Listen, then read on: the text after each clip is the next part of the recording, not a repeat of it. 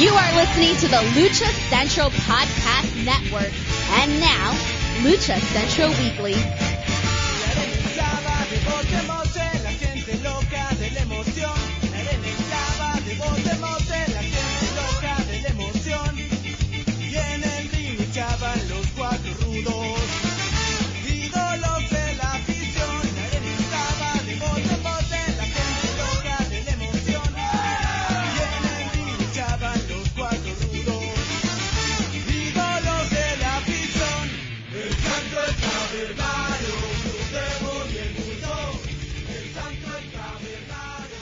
And welcome to another edition of the Lucha Central Weekly Podcast. This is the podcast that lets you know all that's happening in the world of Lucha Libre. Each week our team discusses news and events from this week, this past week, as well as preview the week ahead, covering Mexico-based promotions and top independents, along with luchador related news from throughout the United States. The Lucha Central Weekly Podcast is part of the Lucha Central Podcast Network on luchacentral.com. This podcast and others from the network are also available on all major podcast streaming platforms, including iTunes, Spotify, Podbay, iHeartRadio, Google Play, Spreaker, and more. And of course, it's also distributed through our partners at thechairshot.com. My name is Miranda Morales and I am one of the co-hosts of the Lucha Central Weekly Podcast and let me bring in the rest of the team. Introducing first, he is the dashing one, Mr. Dusty Murphy. Dusty, how are you? I'm doing fantastic. How are you doing, Miranda? I am doing well. I'm doing well. I don't know if you could tell, but my face is no longer puffy. So, yeah, uh, yes, yeah, thank you. Great. Look, thank you. Those- I only No more people Kylie listening pout, home. though. You, you Yes, had the Kardashian lips. did. It was kind of cool for a Oh. day. Oh, I'm showing my age. You said Kylie, and I was like thinking of an Australian woman. So Kylie Minogue, also very gorgeous. I, yes, yes. Also and very full lips on her. Yeah. Okay. Even back in the locomotion days. Yeah.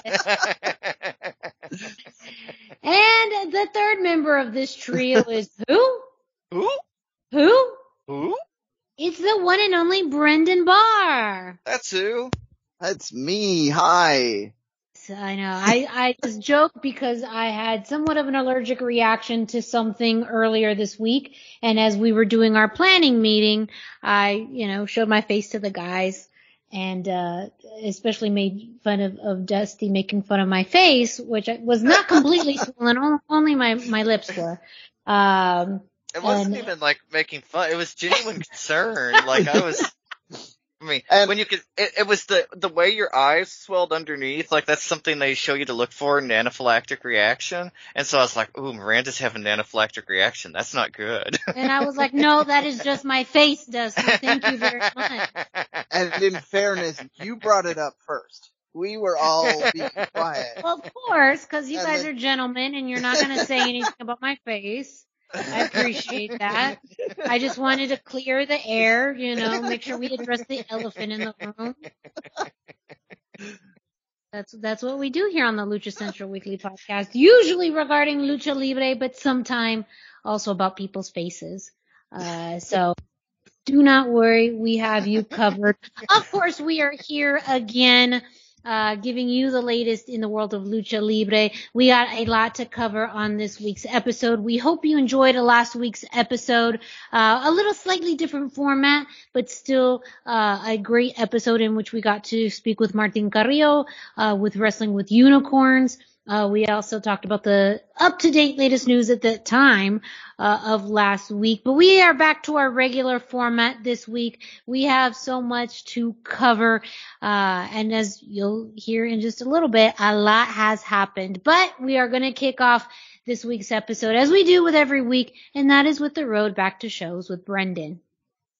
All right. So, uh, we're gonna just, I'm just gonna jump in right, right here. Uh, we were, we've been talking the last couple of weeks about releases between ROH and WWE, uh, you know, like lots of talent was gonna be there. And I said, in my opinion, the AAA was the one that was gonna stand to immediately benefit. And it's like the news world heard me because they went, then the story started kicking around that AAA was interested in hiring a bunch of those wrestlers, including uh, Karrion Kross and Scarlett Bordeaux. Uh, uh, Yeah. uh, Already. I was I was gonna say my favorite. Oh, Taya as well. I'm, Oh yeah. Yes. I know. Taya. Feels It's- so good I to mean- say Taya again. I've already forgotten who Frankie is. Right? was. Can we? Okay. Can we just acknowledge, like, we tried. We really did put our best. yeah, we foot were nice forward. about it. We were nice about it. But damn, does it feel so good to say Taya Valkyrie? Yeah. yeah. oh yeah. Just suits her. I wasn't nice about it. I made no bones about it when we made the first announcement that I hated the name. I thought it was a terrible idea. It kind of showed that undervaluing of her, and I feel like uh, it, the the way that she was treated kind of bore out what I my initial impression was. So I don't feel bad. No regrets on that that assessment at No all. um, and then uh, they also mentioned Gran Metalik, so I get my my favorite one on this this little shopping list too. But all of this is is mostly rumor. They they can't obviously AAA is not going to confirm anything until they can make a big press announcement out of it. Um, as most of you know, we're usually talking. We start off the show talking about the state of fans being allowed in shows in Mexico. That's a big part of what's holding a lot of this back. They can't just go at, at uh, signing a lot of people with an open checkbook mentality if they're only going to be allowed 30 to 50 percent attendance at, at live shows. So uh, we'll we'll see what happens. But the fact that that was on the rumor list, that those particular names and and possibly a few more were being looked at, like it's good news for for lucha fans. Uh, also on AAA news, uh, many of you may have noticed that the uh, sure Dusty has because he's been watching it. AAA has been featuring uh, Toxin a, a lot more lately, and I've been curious about that because Toxin has been working with Chaos and IWRG, and AAA posted a tweet that they were implying that they sort of had a talent exchange, I guess, with Toxin being let out of his IWRG contract to be in AAA, and then Tri- Toxin also. This is all being very vague bo- book, so uh, Toxin kind of backed that up on a Facebook post as uh, according to according to Lucha Blog, who follows the, everybody a little closer. I don't follow all the social medias that close, but uh, I just thought that was interesting because I had noticed uh, on a recent broadcast that they were using Toxin again and uh, I'm I'm a fan of that because he's the he's kind of the guy that fits a nice spot with those the younger high flyers where he can uh, fly with them and and kind of throw them around. Uh,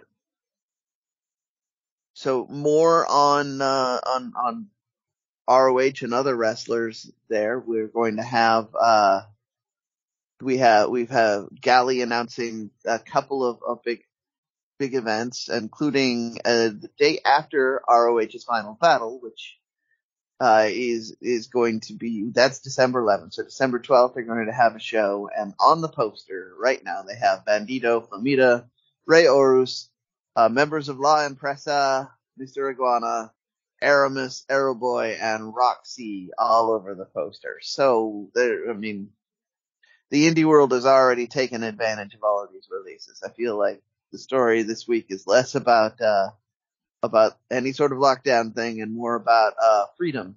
All of these free wrestlers are now being announced for for shows.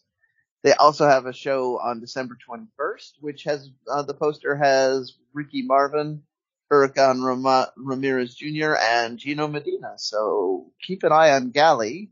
Those of you who listened to last week, that we talked a lot about Galli's uh, presence and, and lucha lucha events, and uh, you know, wrestling with unicorns is going to be at, in some form at both of those events. So uh, there will be coverage one way or another that we can bring to you. Um, a year ago, we were I was uh, debating whether we should have I should should have uh, the YouTube app for for the Torneo Supreme or the uh, they they were working with an app this year. They're just going to have Torneo Supreme on the Mas Lucha channel for the for members only. So spend four dollars, you will be able to see the new Torneo Supreme. They're going to have uh, a few, they've announced a few matches in the opening round already with, with the new sexy star, not the, uh, Dolce, but, uh, sexy star 2 is how, uh, I have it listed here. Against, uh, Artemis, uh, Susie Love against Estrellita, Cynthia Moreno versus Black Widow. Uh, that's not a Marvel crossover. That's, that's just just a, a wrestler name, and Keira versus uh, Chik Tormenta. So some good stuff shaping up out of that. Last year's event was really good and a lot of fun, and certainly a way uh, I killed a lot of time when I had a lot more time. Um,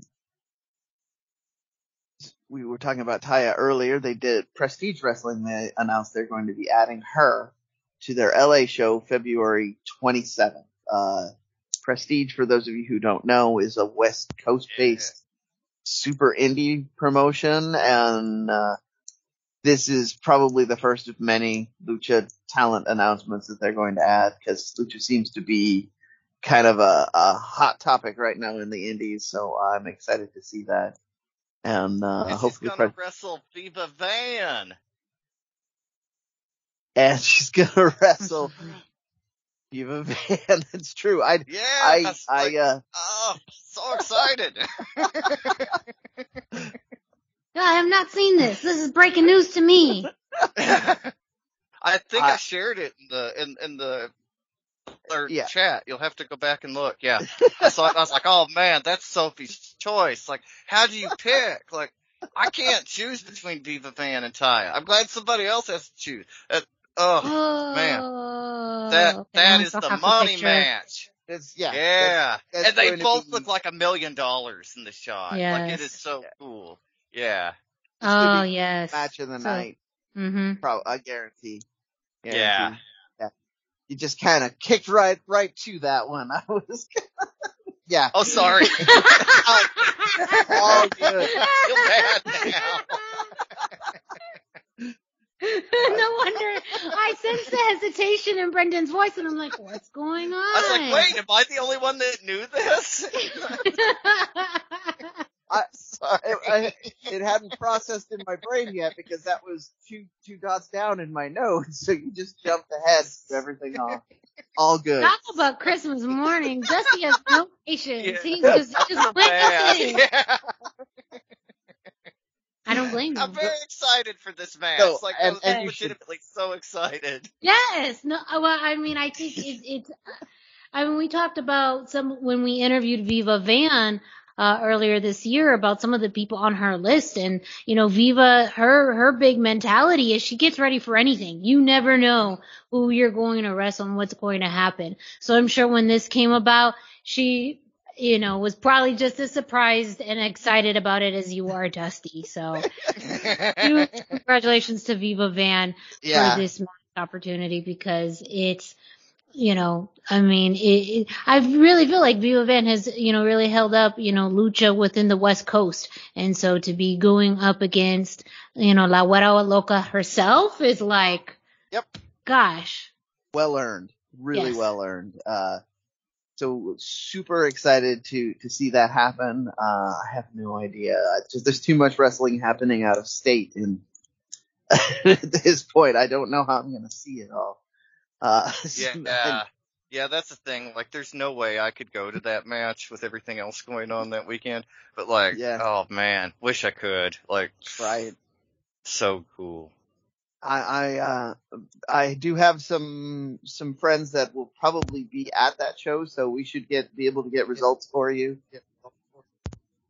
Yeah, that'd be but, uh, awesome. Uh, but that may be the best I can do. Speaking of being at events, uh, Miranda, you had a couple of shows you wanted to talk about, so I'm just gonna kick straight over to you. Yes, out here in Arizona, I wanted to promote an upcoming show by Por Promotions. That's P-O-R Promotions Lucha Libre being held on Sunday, December 5th at Salon 602. We are going to have some big Lucha Libre names in attendance wrestling. Uh, we are going to uh, have the return of the Lucha homies who were just here recently um, uh, at this past show. They are going to be teaming up with friend of Dusty and also acquaintance of the show, uh, Mr. Iguana.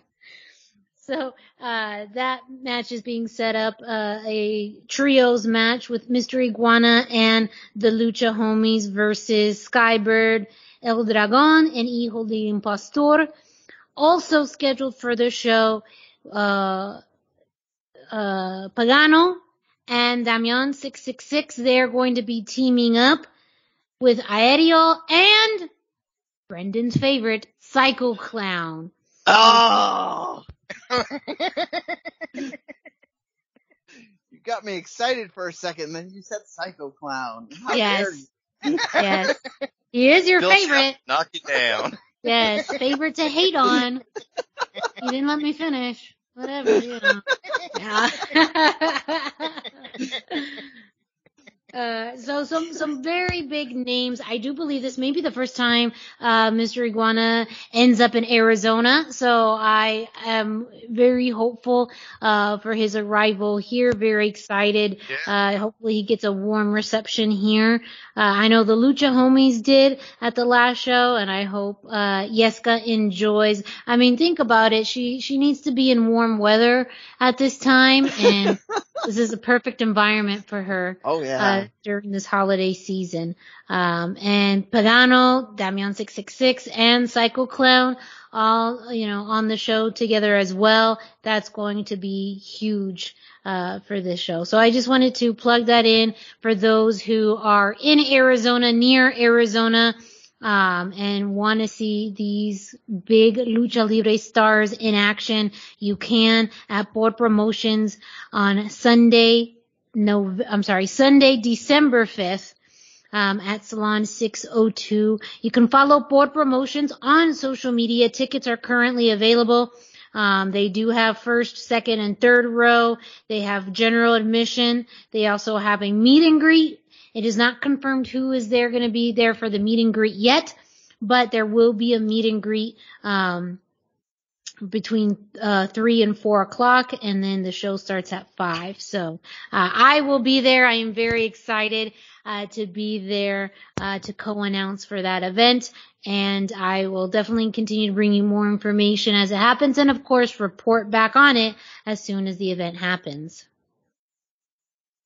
I, I have a I have a, a secret joke joke uh, line on the the meet and greet. It's going to be Yeska only, and it's going to be by invite only. So yeah, yeah. No, there's going to be a Yeah. special velvet Well, rope she around Yeska. Who, Yeah. yeah, Doesn't she, rub elbows with peasants. yeah, no, no, no. This is a very, this is, she's, she's a fancy, uh, iguana. And so that, yeah, it's going to be very exclusive VIP with, for Yeska. Uh, I also wanted to take the opportunity, of course, to plug uh, the upcoming Mass Republic sponsored Lucha Libre Mexicana happening on Saturday, December 11th. Um, in Cathedral City at the Agua Caliente Casino.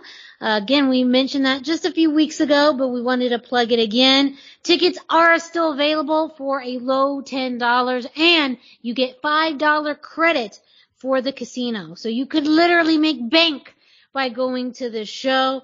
Uh, as far as who is scheduled to appear, we have Felino and Felino Jr., the team of La Rebellion, Bestia 666 and Mecha Wolf, uh, Psicosis making his return, Diosa Quetzal, Super Astro Jr., and more. So if you are near Cathedral City, California, or if you want to make the drive up there, Saturday, December 11th, Mass Republic sponsored Lucha Libre Mexicana, 7 p.m. We'll plug it in a few more times uh, before the show uh, occurs, and I will also be there as well. So I will be bringing back uh, results uh, once that event happens. But you know, wrestling happening everywhere, everywhere, everywhere. When we think about where we were a year ago and this segment and, and yeah. you know, where independent promotions were struggling, seeing everyone grow and flourish and shows returning has been a beautiful thing to see this year. Um, so just, it's, it's been very exciting for us, as you can tell on this show.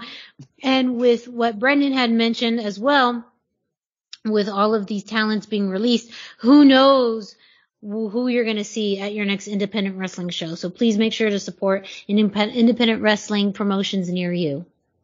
I do want to support with the, the uh, Agua Caliente show. Ruben, who is also with Mass Republic, has said repeatedly he's expecting this to sell out. Yeah. So if you're thinking Last about getting your tickets, out. yeah, if, yeah, if you're thinking about getting your tickets, get them sooner rather than later. And then um, you mentioned Diosa Quetzal on the show. She's rumbling about retirement. So any of you who want this chance to see her, this is rare to get her in the States anyway. This may be the last chance. So I'm gonna, you know, it's getting me excited. I'm gonna try and figure out how to get there. That's, that's a weird location for me to get to from Washington. It is a but... bit of the desert. Yeah. It's, it's, right outside of Palm Springs. Uh, for those of you who aren't uh, uh, familiar with the area. And then I was gonna end. like, like Dusty, Dusty, yeah. you are our target demographic for this. Yeah. Now I have a better idea of where it's at. yeah, there you go. You're welcome. We always educate here on the Lucha Libre Weekly Podcast. We try. We do try. Uh, and then uh, the, the, last thing I have for Indie Roundup is we are going to have Pro Wrestling Revolution in Santa Rosa this weekend.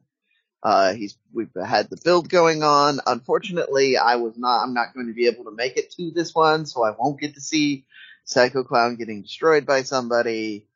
But, you know, these are sacrifices I have to make.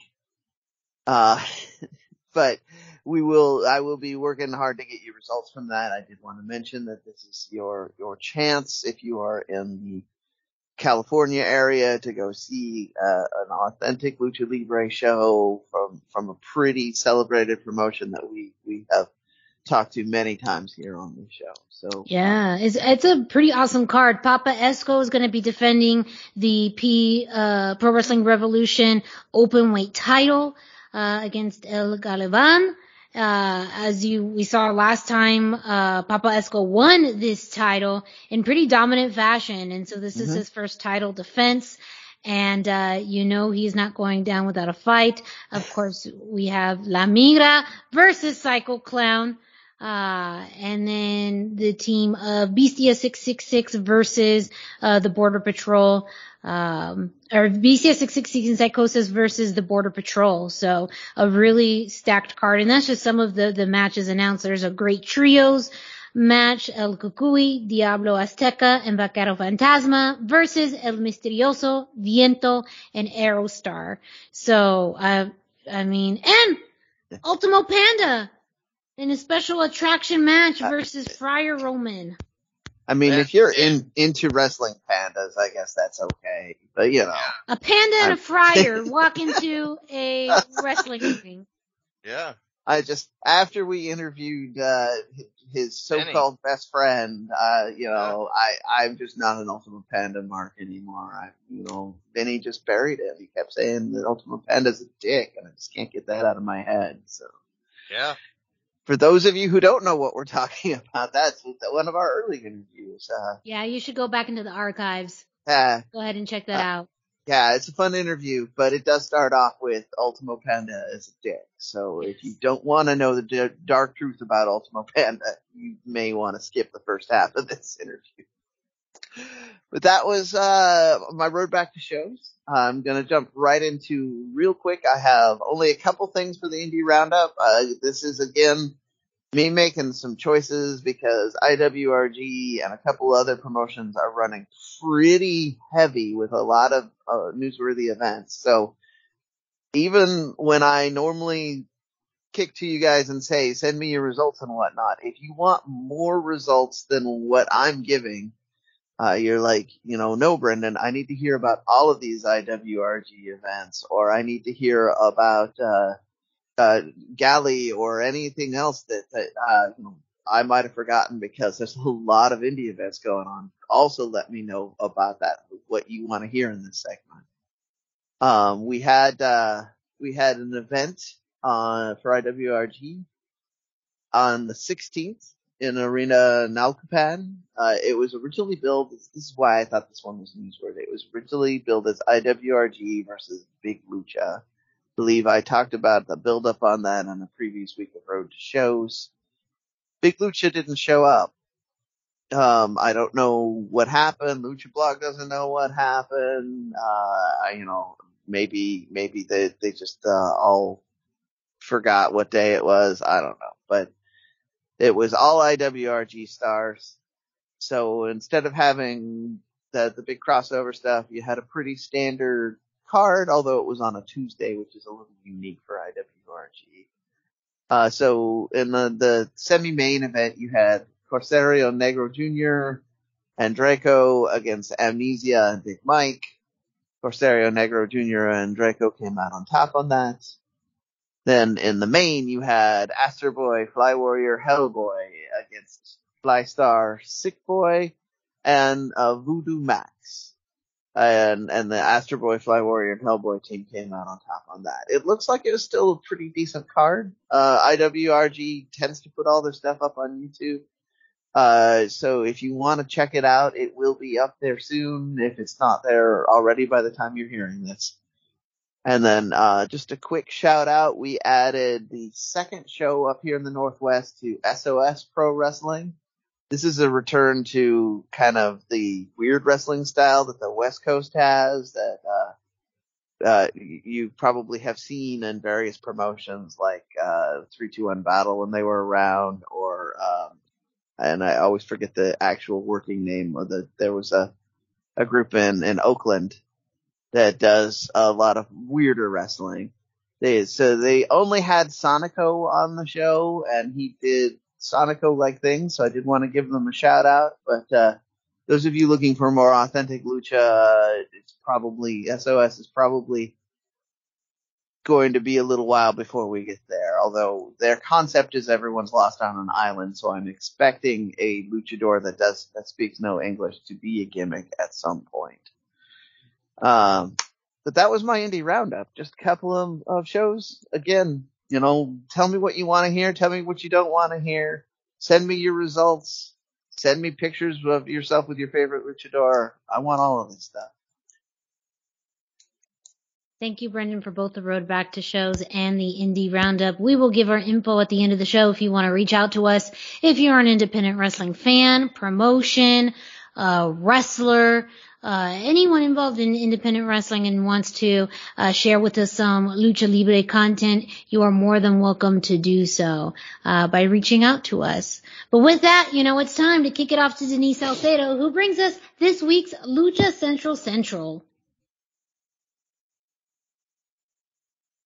Thank you, Denise Salcedo, bringing us this week's Lucha Central Central, letting you know what's happening throughout the Lucha Central Podcast Network. Up next, a very big week in AAA. If man, I can't. You just have to be living under a rock if you don't know what happened uh, with with AAA and their announcement. So, Dusty, get us up to date. What's happening? Yeah, we had the announcements for Triple Mania Regia, and if you don't recall, Triple Mania Regia will be held December the fourth. That's Saturday at Estadio de Baseball Monterrey in Monterrey, Mexico and they announced all the matches on the card. First up, we have Flamer, La Hiedra, and Maravilla versus Fabi Apache, Lady Shani, and Sexy Star. Sexy Star 2. This is, as Brendan mentioned, this is the newer one, not the, the previous Sexy Star that was on Lucha Underground.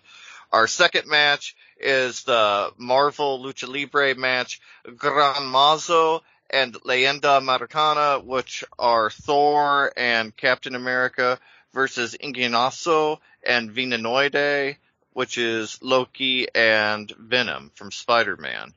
Or, yeah.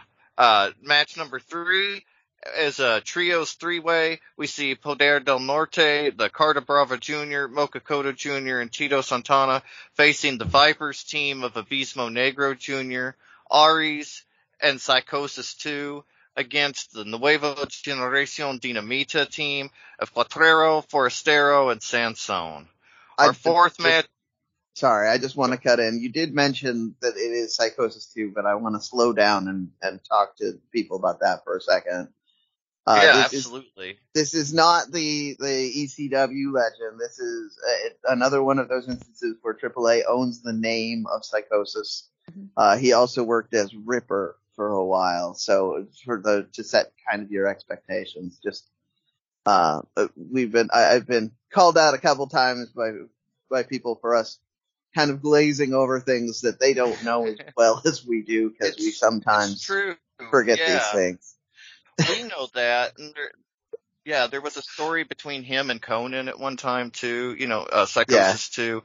Uh, a very different guy. Uh, the original Psychosis is now known as Nicho El Millonario. And, uh, yeah, he's Except not, for, the, not the Psychosis we know and love.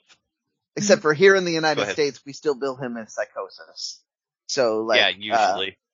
When he's, when he's been at Mask Republic shows, he's been Psychosis. So this is why I, I was anticipating a little yeah. more on this one. Um, yeah, sorry. Uh, do do keep going no. on. Uh, yeah, I appreciate it. uh, uh, the number four match on the card, we get to see the Lee brothers, Dragon Lee and Dralistico, and they will yes. face Laredo Kid and Luchador Sorpresa. So we could see Ooh. one of those, you know, releases Brendan talked about. That's going to be one of our strongest chances. And I mean, that's going to yeah. be a hot tag match too, because just the three names we know already, that's going to be incredible. They, they, could throw in that that guy in the front row, and it would still be a good match. So, yeah. yeah, it really would. The I think that one could be like we all know what the match of the show is going to be. I'll get to it, but the match of the night but I think that one could be a real surprise, especially for a tag match. I think it, even with the the other tag match on the show, I think that one could be the real eye catcher, for lack of a better term. Um, the number five match on the card, another trios match: Dave the Clown, Monster Clown, and Murder Clown versus La Empresa. That's DM, DMT Azul Puma King, and Sam Adonis. Apparently, Psycho Clown decided to dip out after what he saw happened in the cage match last time. Poor Dave. He wasn't gonna, wasn't gonna put up with any of that abuse, so he's and, he's not. And Dave here. stepped up again. Dave yeah. is back after all of that, and so Psycho he, Clown he's the hero. Main event. Glutton for punishment, apparently. yeah. uh, I mean, I never thought ever at the, at the beginning of this show that I we would be talking about Dave the Clown with so much such high praise. Why should you visit thechairshot.com? Thechairshot.com is your home for hard-hitting reviews, news, opinion, and analysis with attitude. Why? Because you're smarter than the average fan. Thechairshot.com. Always use your head. Hey everyone, it's Denise Salcedo here in Lucha Central Central with a reminder of where and when to catch all of the great network content this week. Get the full lineup and listen to all of our shows in the podcast network section of luchacentral.com. On Tuesdays, Masks Mats and Mayhem takes you inside the world of Lucha Underground as they take you weekly through the series with the benefit of hindsight and the benefit of special guests from the groundbreaking series. Check out the premiere video stream every Tuesday at 2 p.m. Pacific, 5 p.m. Eastern on the Lucha Central YouTube channel and at luchacentral.com. Then listen to it on your favorite podcast platform every Wednesday. Tuesday nights live is Wrestle Boss, where Fabi Chulo talks MMA and pro wrestling with special guests and listener call-ins. Visit WrestleBossLive.com Tuesday nights at 7 p.m. Pacific to listen live or call in with questions or download the show on podcast platforms on Wednesdays. Wednesday nights live on Facebook, it's Spanish show La Mesa de los Margaros, giving you both the news and the cheese made from around the lucha world. Special guests and a whole lot of fun make it one of the most talked about shows in Mexico. Thursdays, it's straight out of the bodega with Papo Esco and PWR promoter Gabriel Ramirez as they have guests from throughout the wrestling world pull up to give an inside look into their careers. From indie standouts to television superstars, each week brings a new name and perspective. On Friday, it's your double dose of Lucha Central weekly podcast, one in English y el otro en español. Lucha Central Weekly is where you'll find all the top stories of the week, both inside and out of the ring from Mexico and anywhere luchadores are in action across the globe. Be sure to subscribe and follow all your favorite Lucha Central Network series on your favorite podcast platforms, either by their own series name or subscribe to the Lucha Central Podcast Network show pages to get all of the shows in one easy feed. And please consider giving a rating to help more fans find the shows that you love. For now, this is Denise Salcedo signing off from Lucha Central Central. Have a great week. Lucha-Masks.com by Pro Wrestling Revolution, bringing you in partnership with Mask Republic the Lucha Brothers, as well as Japanese legend Ultimo Dragon. Go to lucha-masks.com and fight Lucha Strong with masks from your favorite Lucha legends and Pro Wrestling Revolution luchadores. Stay safe in style and represent your favorite luchador. Get yours now at lucha-masks.com, powered by Pro Wrestling Revolution. Uh, and then we had number six. This is going to be an incredible match. I kind of hinted at this. FTR, Cash Wheeler, Dax Harwood. mm-hmm. they will be facing Fénix and Pentagon Jr. in a triple A tag team championship match. Lucha Bros trying to get those tag titles back. I am so excited for this match. I love the way these two guys work together. They may not exactly love working with each other. I'll get to that later in the AEW segment, but I am so excited for this match. I, I am more personally invested in this match, even though I think that the uh, Laredo Kid and Lee Brothers match could surpass it just because nobody's expecting it to be better. But this match is going to be amazing. And number seven match on the card, we have the big return of Cain Velasquez to AAA. He's coming back. He's going to be AAA, uh, the teaming up with Pagano, Psycho Clown, and LA Park. Or no, teaming up with Pagano and Psycho Clown versus LA Park, Rey Scorpion and Taurus. Uh, that's gonna be a cool match. This is where Psycho Clown moved on up uh, he has kind of a feud thing going with Rey Scorpion, so I guess it makes sense. Still, like to have seen him with the Psycho Circus. What can you do? And then the main event, the one everybody's excited for. This is the one I'm excited for. Everybody's talking about it. And his seventh Mega Campeon defense. Kenny Omega will face Hijo del Vikingo for the AAA Mega Campeon Championship. And it's kind of been an interesting story with Kenny Omega. He's being medically evaluated right now and may or may not be able to wrestle. As of recording time, the entire thing's still up in the air. Yeah. But I think it's very likely we see Kenny at Triple Mania Regia unless his doctors specifically forbid him from doing so. Mm-hmm. Cubs fan is of a similar opinion and, but I can explain why I think he'll be there if he's had the issues with his back and neck that he talked about since 2018 and they've, you know, been, you know, recurrent injuries this whole time constantly bothering him, he only became champion in 2020. So Kenny is mm-hmm. willing to wrestle hurt. He's been everywhere in the world to wrestle and he is a consummate professional. So in my opinion, I, I am pretty confident in saying he is going to wrestle at Triple Mania. If he was injured, they, I mean, that kind of injured where he wasn't able to go forward. They'd have done something about it already instead of allowing him to work. And maybe the injury, I mean, I'm sure he does need time to recoup, maybe even some surgeries, but it also is a nice story for why he won't be back in AEW for a while to cool that off and give Hangman some time. And I do want to mention that AAA worked, uh, obviously worked very hard to make this a major card of major importance, but it's mm-hmm. hard to take it seriously without the inclusion of Mr. Iguana. I know it sounds like I'm being facetious. Because I really know. do like Mr. Yeah. Iguana. But genuinely, aside from Il Vikingo, Mr. Iguana, in my opinion, and I think a lot of other people would agree, is one of the fastest rising luchadors in AAA's stable. And not only rising in AAA, but the lucha indie scene and the American indie scene for an unsigned American, you know, unsigned in America for a luchador, Mr. Iguana might be the fastest rising this year. Like he's everywhere. Yeah yeah. And it's seriously AAA's loss not having, excuse me, not having him on the show because he's becoming omnipresent and people are, they know his name. They want to see him. And I just felt like it was a disappointment that he wasn't somehow included in the card because of that. So there's still opportunity, but yeah, just not having yeah. him at the press conference really we, we haven't even talked about this. The press conference was an event in and of itself. You had brawls breaking out. You had uh, major, yes. you had major appearances where people kind of confirmed things. I mean, yeah, it was, uh, you know, so you, I agree that not having him on there is kind of, you know, but there, are, there, there might be a plan.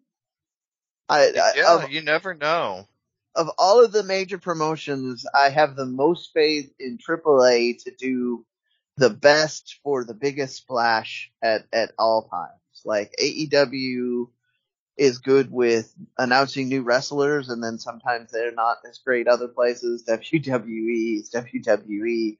But AAA is always able to uh, take at least that upper end of the card and do amazing things with, uh, with that and, and, uh, make, make the best use of the talent for, for whatever they've got. Sometimes it's, you know, a fistful of rocks, but not this time. So we'll see.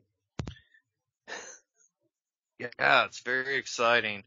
And this will also be FTR's first match in Mexico. Very exciting. Um, I'm trying to look through my notes to see what else I've got from the from the um, press conference. Uh, Konnan you know, obviously the FTR talked about Konnan and said that, you know, the, the, in the interviews they've done, it really implied that they were going to stick around in AAA for a while, that this wasn't kind, you know, that wasn't a one and done thing, wasn't a single appearance. And I really enjoy seeing their work with luchadors, so I'm excited for that. So much going on in AAA right now that's just so exciting. I, yeah, I don't even know the last time.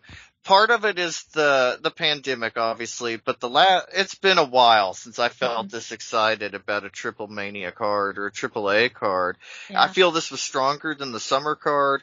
I think we're going to get a match of the year out of Kenny Omega and Neil Del Vikingo. Um, well, I think and, that.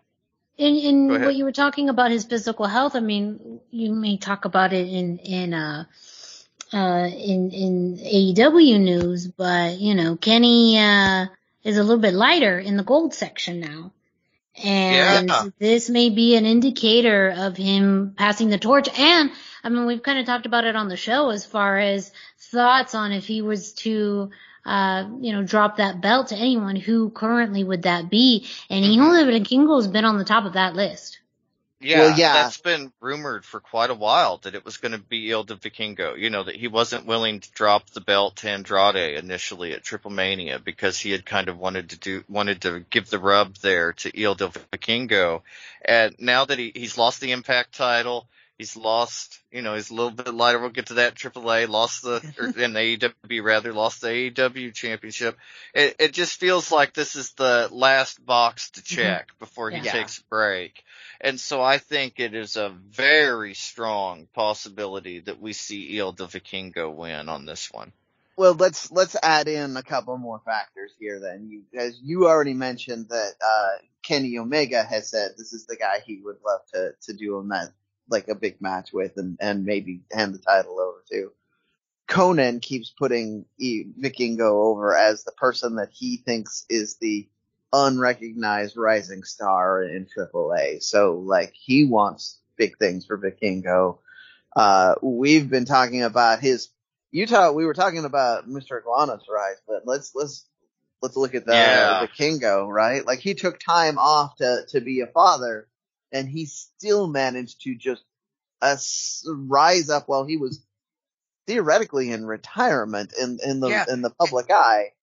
and what was really cool and interesting was so often when wrestlers leave, we're like, oh yeah, where'd they go? And it's just kind of a thing. But people were constantly like, where's Vikingo? Where's Vikingo? Yeah. I want to see Vikingo. And Yep. so the fact that he left and people just got more interested in him, there was a fan response for it. I mean, everything just went his way this year. Yeah. He has the talent though to back it up. When you're that good, everything tends to go your way. Well, and and this is uh, that's the point, right? Like he's it's the reason he's it's exceptional is because he's think he's an exceptional thing. Like this isn't just uh this isn't uh a lot of of uh what all all scissor no no steak I think is the JR reference, but uh Yeah. yeah. uh, you know, and, and, uh, it, to your point, it's his year. So like this, the odds are, uh, it's the, the biggest non-surprise we're going to get on this card is that the king, and we'll, even still, I'm still probably going to be, uh, waking up my neighbors with the amount of noise I make when he wins. So Yeah, there's just so much going on with AAA, so much exciting stuff. Keep tuned in to our show for more news going forward. We'll have everything up to and including Triple Mania Regia when it happens, but also keep an eye out on luchacentral.com. Pep goes to a lot of these shows. Um, you know, Jerry Villagrana is, uh, he's kind of an expert on the Monterrey area and Monterrey Lucha. So there's a lot going on where we may have more than the usual on luchacentral.com. So check that out. Keep an eye out for those results and more. yeah. Well, Dusty, we already teased it a little bit, so why don't you just go straight into this week in AEW? Nothing big happened. Yeah. You know, a light week, light week. I, I know I said last week we'd talk about everything from last week's Dynamite to this week's Dynamite, but honestly, there wasn't a whole lot of interest in Dynamite compared to Full Gear. And so I've decided to focus largely on that. And to get the biggest news out of the way, this show will forever be remembered as the night when Hangman Adam Page beat Kenny Omega and became the AEW World Heavyweight Champion. He you're in a shit. new era of cowboy shit. Yeah threw down the beer and embraced the Dark Order. It was so good. Like I was so invested in this match. If you follow me on social media, you know I'm a huge Hangman Adam Page fan. Like, oh, this match was for me. I loved it. Loved the whole thing.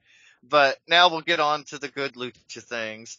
On the buy-in, the pre-show, we had Nyla Rose, obviously Vickie was there with her, uh, teaming with Jamie Hayter against Hikaru Shida and Thunder Rosa. And this was really a fun, fast-paced match. On the pre-show, like, in one way it feels weird to have this kind of talent on the pre-show. But the, t- the purpose of the pre-show, the reason it's there is to entice people that haven't bought the show already to buy it. And so, to have this kind of talent involved, I thought was a smart idea.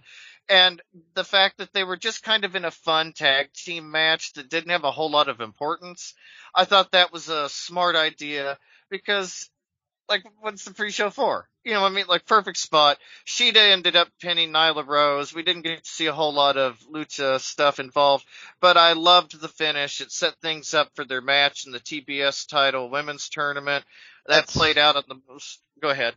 That's what I was going to comment on. It, it- that was the extra layer of smart booking because not only do you create the excitement for the pay per view, but you're also creating excitement for next week's TV with this match. That was the whole point of this match. And Sorry, they did keep- a great yeah. job. No, because it got me way excited for the Shida versus Nyla Rose match, uh, which surprisingly, and a shocking win on Dynamite, Nyla Rose won. But it did. I mean, they teed this one up perfectly on the pre-show. Then we had the actual full gear show. We had the AEW World Tag Team Championship match. Lucha Brothers, Rey Fénix, and Penta El Zero Miedo came out with Alex Abrahantes versus FTR, Dax Harwood, and Cash Wheeler. Of course, they had Tully Blanchard with them. I liked this match even better than their first match. It was really good. There was a legitimate injury at the end of the match. They had to call an audible for the finish. Tony said, Tony Khan said during the post show for Full Gear Media Scrum that Harwood was a little banged up. But that was it. After a couple of days though, Sean Ross Sapp and Fightful Select had a story that dropped that stated the original finish of the match was changed on the fly after Dax Harwood was either concussed and dazed or was actually knocked out by a stiff kick to the head from Fénix.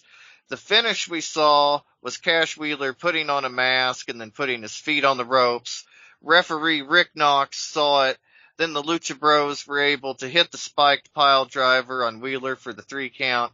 He wasn't the legal man. Obviously we know why now, but the frantic finish felt real to me at the time and it didn't seem to be inaudible. I assumed that it was to set up the Triple Mania Regia match for the AAA Tag Team Championships. Oh, no. Maybe even to make it a, you know, winner take all match in AAA. I didn't know.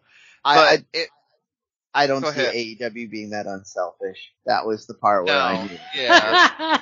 Sorry. I just gotta laugh at that. So, I, I, I try to be as, as, as true. even keel as I can and, and keep it to, to mostly the facts, but AE, we, we've looked at this during this whole Forbidden Door. AEW has benefited the most from all of this. So they have a kind of a record of, of putting the heat onto themselves and not really taking it to the other promotion. So sorry. Yeah. and if you hadn't have known the circumstances behind the injury, I don't think you would have ever had any idea that he had been injured. And uh, I don't have in my notes how long the match went, but he was apparently concussed around the 10 minute mark. And like I said, he was either knocked out or dazed and didn't really play into much of the show after that. There was some heat on Fénix, I guess, backstage, the, according to Oh, yeah. Because he didn't check in on him. Like that was the thing. Like it wasn't necessarily the stiff kick. It was that he didn't check in on him. So I did want to talk about that because that's a difference between an American locker room and a Mexican locker room. Yeah, this would be great context. I appreciate that. Yeah. Uh, the, the, in the American locker rooms, and this goes all the way back, the first time I ever heard a story about this kind of thing was Roddy Piper. Uh, it, it's, if someone gets injured in your match, you, you, you know, and you're the wrestler, obviously, it's, it's considered normal to constantly check up on the other person. The whole idea for, in the Americans is, you know, we're not going to hurt each other. We're going to do our best to put the best show forward. And so there's, you know, you will find pictures out there of wrestlers very subtly going to hospital rooms. They're the guys that are going to go, do you want me to bring you some sandwiches or anything from the, the, you know, like you typically will get if somebody's in the hospital or anything else. So you, that's, that's the, an expectation that goes way, way back in America. In Mexico, it's less of an expectation because they you're going to get hurt as far as they're concerned. Like people just get hurt in in lucha matches. They they're wrestling Yeah. on dirt floors. They're doing moves that they really shouldn't do. So, I mean, I'm, we're being brutally honest about it.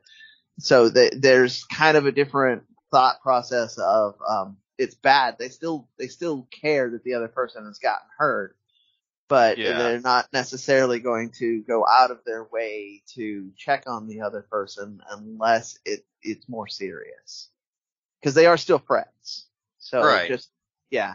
I think you see that a lot in martial arts too, where it's just kind of considered one of the, you know, like just part of the whole kit and caboodle. That yeah, sometimes you get your bell rung, sometimes you get knocked out, you know, sometimes you take a real stiff punch or a real stiff stiff kick, but like you say, in America, and we saw that even with Owen Hart and Steve Austin, you know, where there were some issues that people felt that Owen didn't reach out enough to Steve Austin when he broke his neck.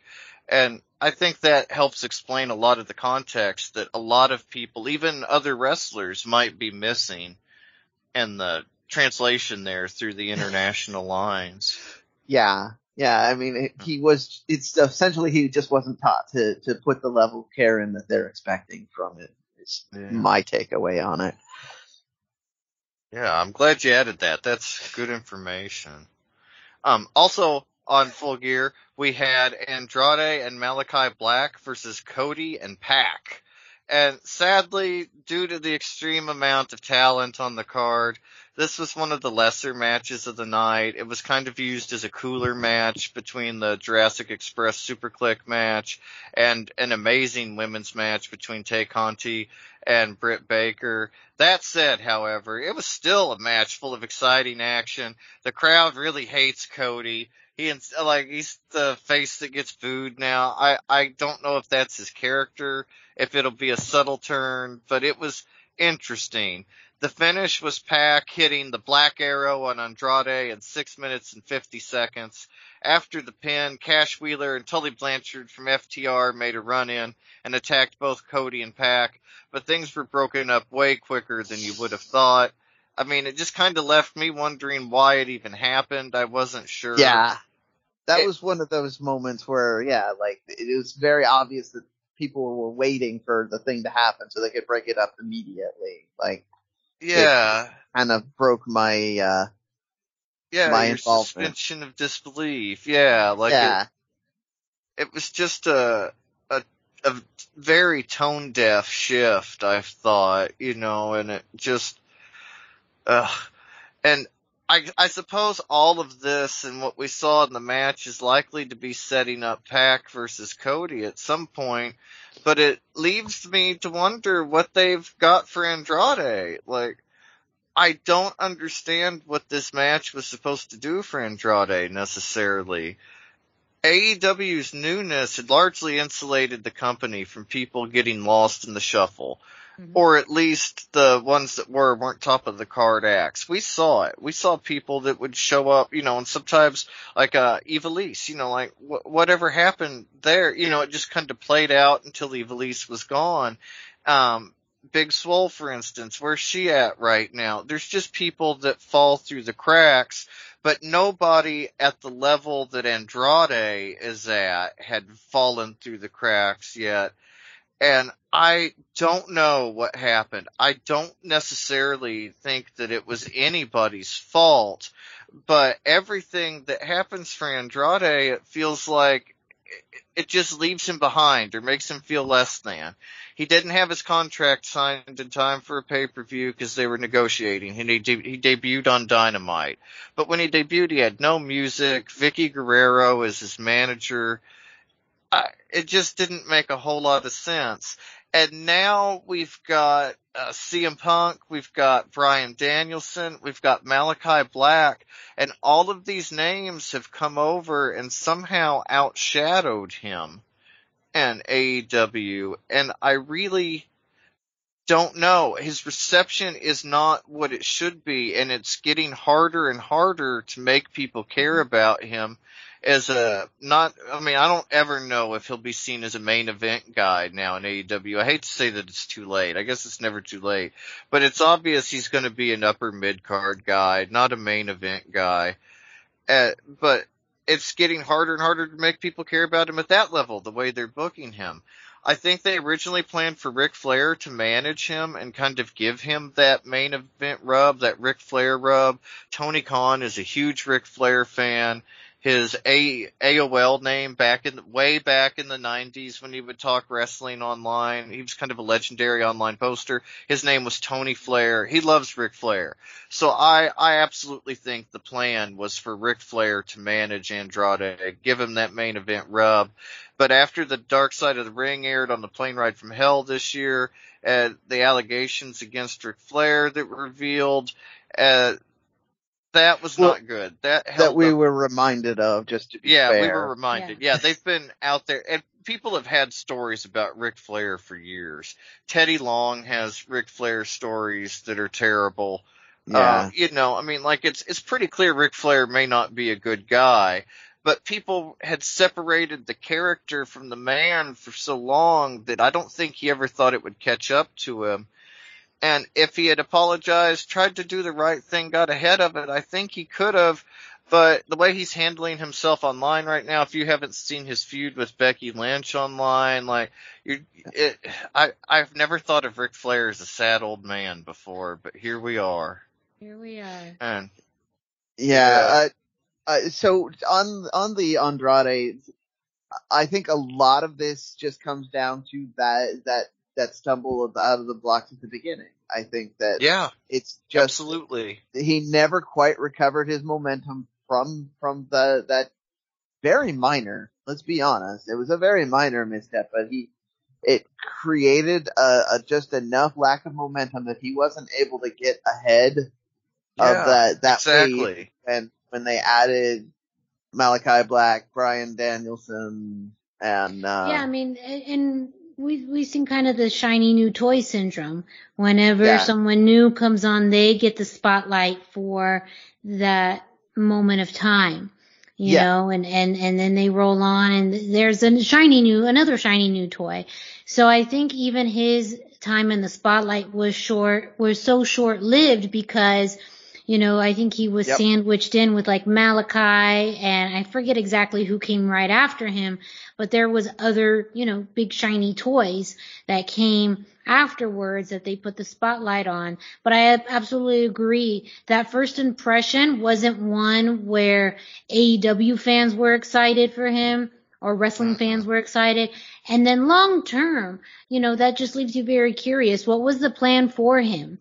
Um, yeah, what was was it truly you know a way to tie into AAA, which is where this first kind of got rolling, was with that promo he did in AAA, or you know was there ultimately supposed to be longer term plans, or did those plans get interrupted by all of these new people coming on board? So uh, you know I think there's a lot of things that have worked against him. Um, and, and I agree. I think though the current is so strong now that Yeah. really the emphasis is truly on, you know, the, the, the big names that they have. And so he's being related a little bit more to this mid card, but I think it's actually a harder place to be in because the top stars are established. They Yeah, have still struggled to figure out who and what their middle card is. So if they had, and if anything, their middle card needs stronger storylines and, Yeah, and feuds in order to establish that. It's kind of an interesting pattern when you think about it. You'd think that, you know, the, the top stars or the top storylines would be the hardest ones to do, but no, they kind of write themselves because they're already those bigger names. Any Yep. company that's successful has your tiering system of feuds and rivalries.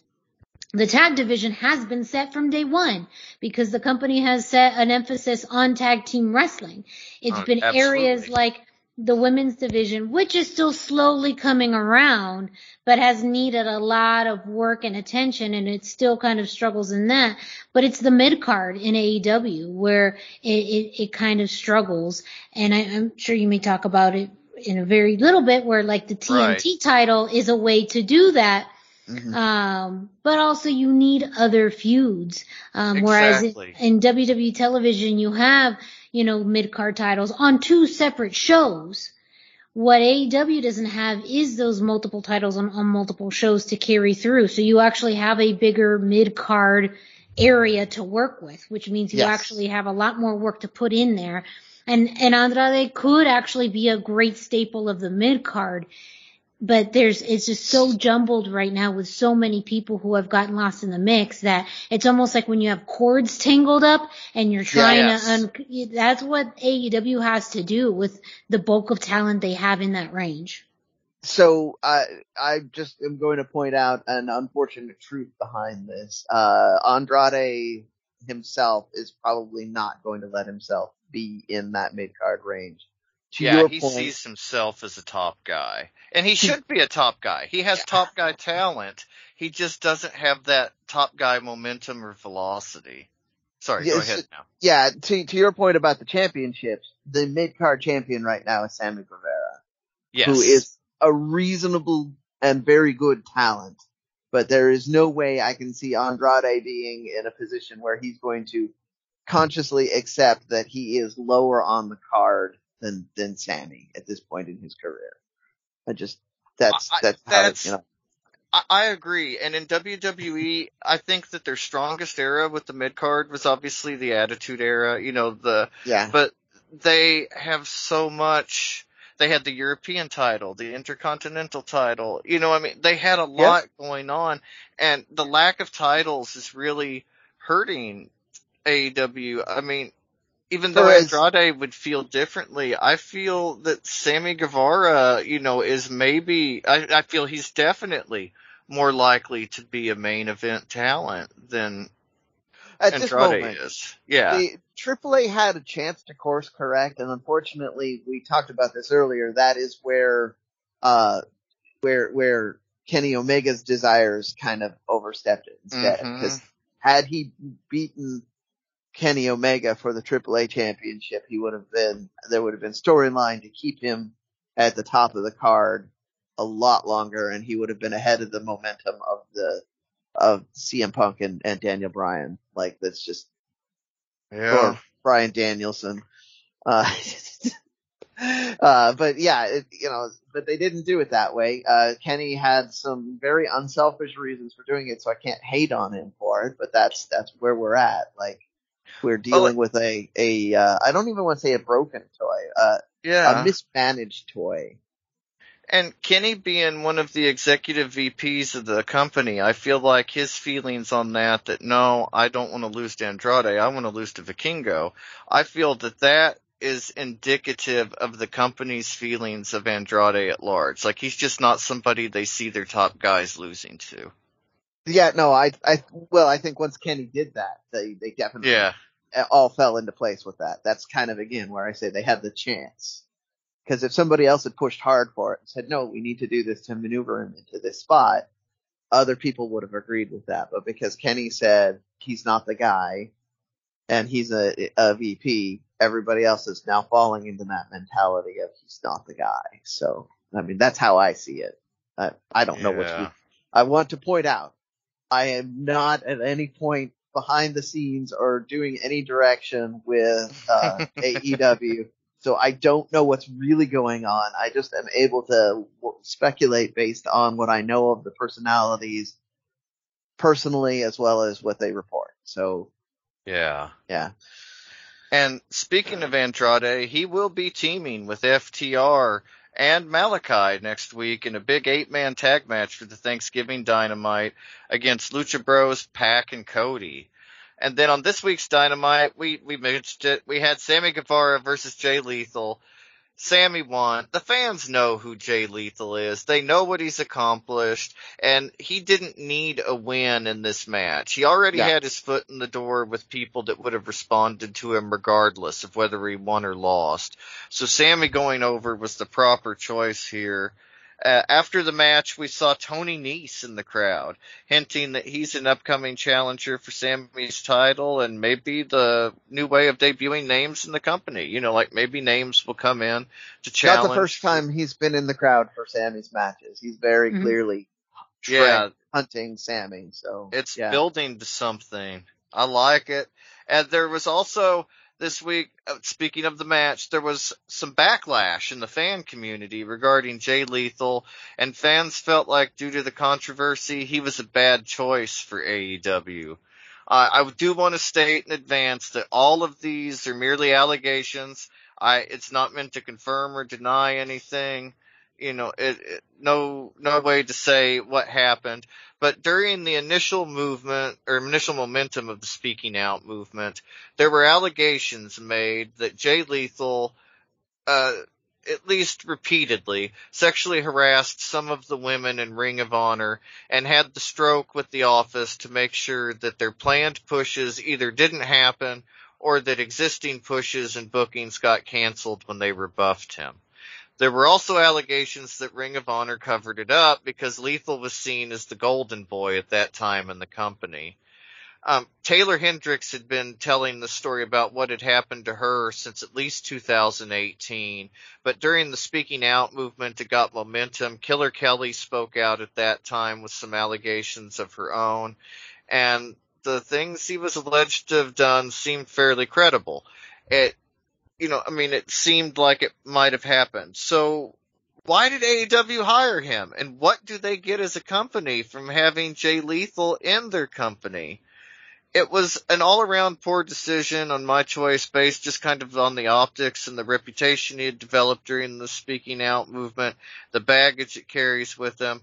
But to be fair and unbiased, Jay Lethal stepped up at the time and said that he had tried to remain silent and keep a certain amount of dignity amongst the allegations, but that he was having no comfort in the silence and that remaining silent wouldn't do anybody any good, so that he needed to come forward and say that he had and never and would never sexually harass, assault, or rape anyone, and he would never use his status to deny anyone an opportunity.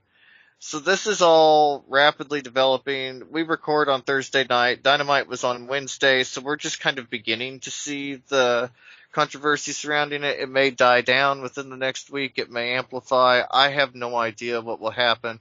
But being a news program, we felt it was important to bring you the news and explain what was going on with the controversy and why there was, you know, the controversy, what the allegations were, uh, to give you a fair and balanced view of what happened and to make your own decision going forward. For more AEW news, I, oh, go ahead. Sorry, Brendan. I, I, I really just wanted to have before even any of this came out, I just didn't think Jay Lethal brought enough to the card. So I, that, I well, that's what I said. What does he bring yeah. to the company, especially yeah. with the baggage? Like, he yeah, that. I, I loved to, I loved Impact and TNA, but I didn't even love him that much. And he's doing his like Ric Flair character, like. I mean, and it, and it just could be the appeal of being able to get someone from Ring of Honor on the roster. Again, and a high name on the yeah, and a, and a high name, you know, and it's a per, you know, as far as Jay Lethal getting lucky with, I think, you know, where he's at, stability is important, you know, with, with where he's at in his career. So it's a win for him.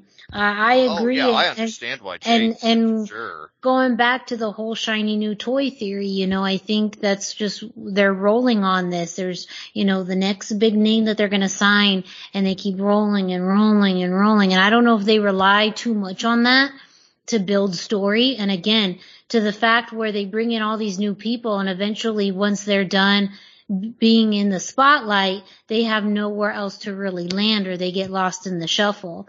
And I think as AEW tries to build momentum with younger talent, I think they also get lost in it. I just think that as a company, AEW has been very adamant about their hiring practices and being cognizant of people's backgrounds and experiences. Mm-hmm. And, you know, this is one where it seems like the fandom or the allure of having someone of, you know, Jay Lethal's caliber was more appealing. And eventually, and this may come down the line years from now, but we all know what happens. You know, you either die a hero or you live long enough to see yourself become the villain. Indeed. And the, yep. and the things that they criticize WWE for, they will start to eventually do if they have not already. Yeah. So uh, I think to taking maybe a step back of you know being so bold in their statements about what makes them different as a company and who they appeal to. They've been very adamant that they appeal to a mm-hmm. wrestling mm-hmm. fan base. They don't appeal uh, appeal to casual fans. Okay, well that means that you know casual fans don't know the situation in the history, whereas more predominantly, you know, well versed fans exactly. know. And so you, yeah. if you are already sending a message to your audience that you've been very clear that you're targeting, that, you know, that you're going to let things go mm-hmm. by, you know, the wayside if you think it's a, it's appropriate. And as Jesse mentioned, this is all allegations. And so they have that leg to stand on to say nothing has been proven in a court of law. Nothing has been, you know, cited. Yeah. But if they they know that they have smart fans. They play on the fact that they have smart fans. Right. Yeah, that's where their bread and butter is financially. So, I mean, again, to go back on this, though, without even any of that, right? Like without any of that, I still don't see the signing of him as the, it, it it's uh diminishing the the thing that Miranda was talking about that they have going, which is the wave of momentum they get with each big signing he is not a big enough signing at this point in his career to justify what you know what they're going to wind up doing with him. He's going to have no. a little bit of momentum. He had this big. He's going to have a couple big matches, and he's probably going to step down and retire. I mean, you know, again, it's a good move for Jay, but it's not a good move for AEW. They yeah. have nowhere really to go with him. Exactly. And then you add in all of this other stuff that he's bringing with him, and it just seems like it's a very poorly thought out idea to sign him. And I mean, if this is the route they want to go to get an angle on getting the Briscoes or other ROH talent that they really want, that's right. the only real explanation I can see behind it. And it still doesn't, it's not going to stick to Miranda's point because of the way they've branded themselves. Well, for all this and even more AEW news, check out luchacentral.com. We're out of time on our AEW segment, or we'd keep going. So uh, we're, we're getting to wrap it up. But yeah, check in at luchacentral.com, and we'll be back next week. Obviously, more AEW, and if there's more news, we'll discuss it further. Yes. Thank you, Dusty. Up next, we have this week in MLW, and on MLW Fusion, we got the War Chamber matchup the team of MLW World Heavyweight Champion Alex Hammerstone, Richard Holliday, EJ Nduka, Savio Vega, and a mystery uh, teammate versus Contra uh, Jacob Fatu, Mads Kruger, Ikaro, uh, Ikuro Kwon, and the Sentai Death Squad. Before we get into that though, we did start the episode with a reminder that MLW is going to be having a special Thanksgiving episode where we will see the open weight Championship ladder match between Alex Shelley, Myron Reed, Alex Kane, Zenshi, and a mystery opponent. So make sure you stay tuned for next week on that. Uh, as you know, we're excited for that match. Uh, one, to see who the mystery opponent is, and two, of course, to see our boy Zenshi, uh, compete in really a, a, match built for him, uh, and the opportunity to become the new MLW National Open Weight Championship. Also, as we reported last week, we did get news that MLW Azteca was going to be partnering with Crash Lucha Libre. They somewhat alluded so to that. they alluded to that in this week's episode, just saying that MLW Azteca would have an event in Mexico sometime in December, but now we know. Have you seen on social media? Also, that MLW television tapings are going to be taking place in Dallas, Texas in the end of January. So MLW making their return to Dallas. Of course, also, just a heads up, we got that 5150 promo happening each and every week in which 5150 complacent for Los Parks. I feel like that will be a match we see very soon on Fusion, but damn, 5150 promos just get me so damn hyped. Oh, they are so real and like, oh, they just, yeah, it gets you going. Yes. Uh, but let's jump into the war chamber because as you guys alluded to and knew in the previous weeks, Cesar Duran had a special key with him. And that played a very big role in the war chamber. Um, for those of you who may not know war chamber, uh, the rules are the entrance into the match are staggered, meaning, you know, one after the other, one at a time and that the match could only start when all the members of each team have entered and winning comes by submission or surrender. So very similar to a war games uh, type of match. Uh, this year was only a single ring and the uh, top was exposed, but there was some barbed wire around it. So they were playing no games this year at, at uh, War Chamber. I, I but, like that they made that change. Actually. Yes, I think it's something different, something more yeah. intense. Um, so with that, there was a coin toss, and the first person uh, that coin toss was won by Contra. The first person that came out was Fatu. And then the second person that come out on Team Hammerstone, well, that was the big surprise. Hammerstone had met with Cesar Duran uh, in the last episode, in which Cesar mentioned he would be able to help uh, Hammerstone in finding a, uh, an additional team partner or teammate. And with that, we got the visual and we got the music and we got the name Matanza Duran made his appearance. Oh, And uh, the, The commentary monster. played up, yes, Yeah. commentary played up that, you know, that is the brother of, uh, Cesar Duran, but the switch happened where as he was coming or before he came into the ring, uh, he took off his mask and clothing to be revealed to be Jeff Cobb. Uh, which was something that, again, for, we're gonna do some education time, is something Yeah. that I was somewhat familiar with and forgot and then re-remembered as I watched this. I've always remembered because I think Jeff Cobb looks like such a nice guy, but Matanza looked so freaking scary, Yeah. like a monster, genuinely. But Jeff Cobb, like he just looks like such a nice guy to me. He really is. He's a Well- super nice guy. And they use the term, well, Matanza Duran was the name that was on the screen, but again, commentary played up, you know, Jeff Cobb, the, the fans addressed him as Jeff Cobb. Commentary said that Matanza is more of a alter ego or someone he becomes when he goes to a darker side. That it would be interesting if this is a somewhat of a storyline or something that happens to see this difference in Matanza, that it's, you know, like acknowledged split of a personality. Um, I think that would be great kind of a side note to go into. But you had Fatu and Jeff Cobb in the middle of War Chamber. And that in and of itself was worth the price of admission. Right. Uh, yeah. Uh, I'm gonna uh, give the shout out. They had that at Defy, so I got. I was gonna say, I was gonna pop Yeah. in. I know Defy has that on their social media. Defy is smart. They took advantage as soon as they saw this posted. Their match. Uh, so go check out Defy social media if you want to see the full match of Jeff Cobb versus Fatu. But man, this one is was in a steel cage, and the back and forth between them, they were matched in size, agility, strength. Uh, and Fatu really had to throw his strength in, into his clotheslines, uh, into everything to actually be able to get control of, of Jeff Cobb.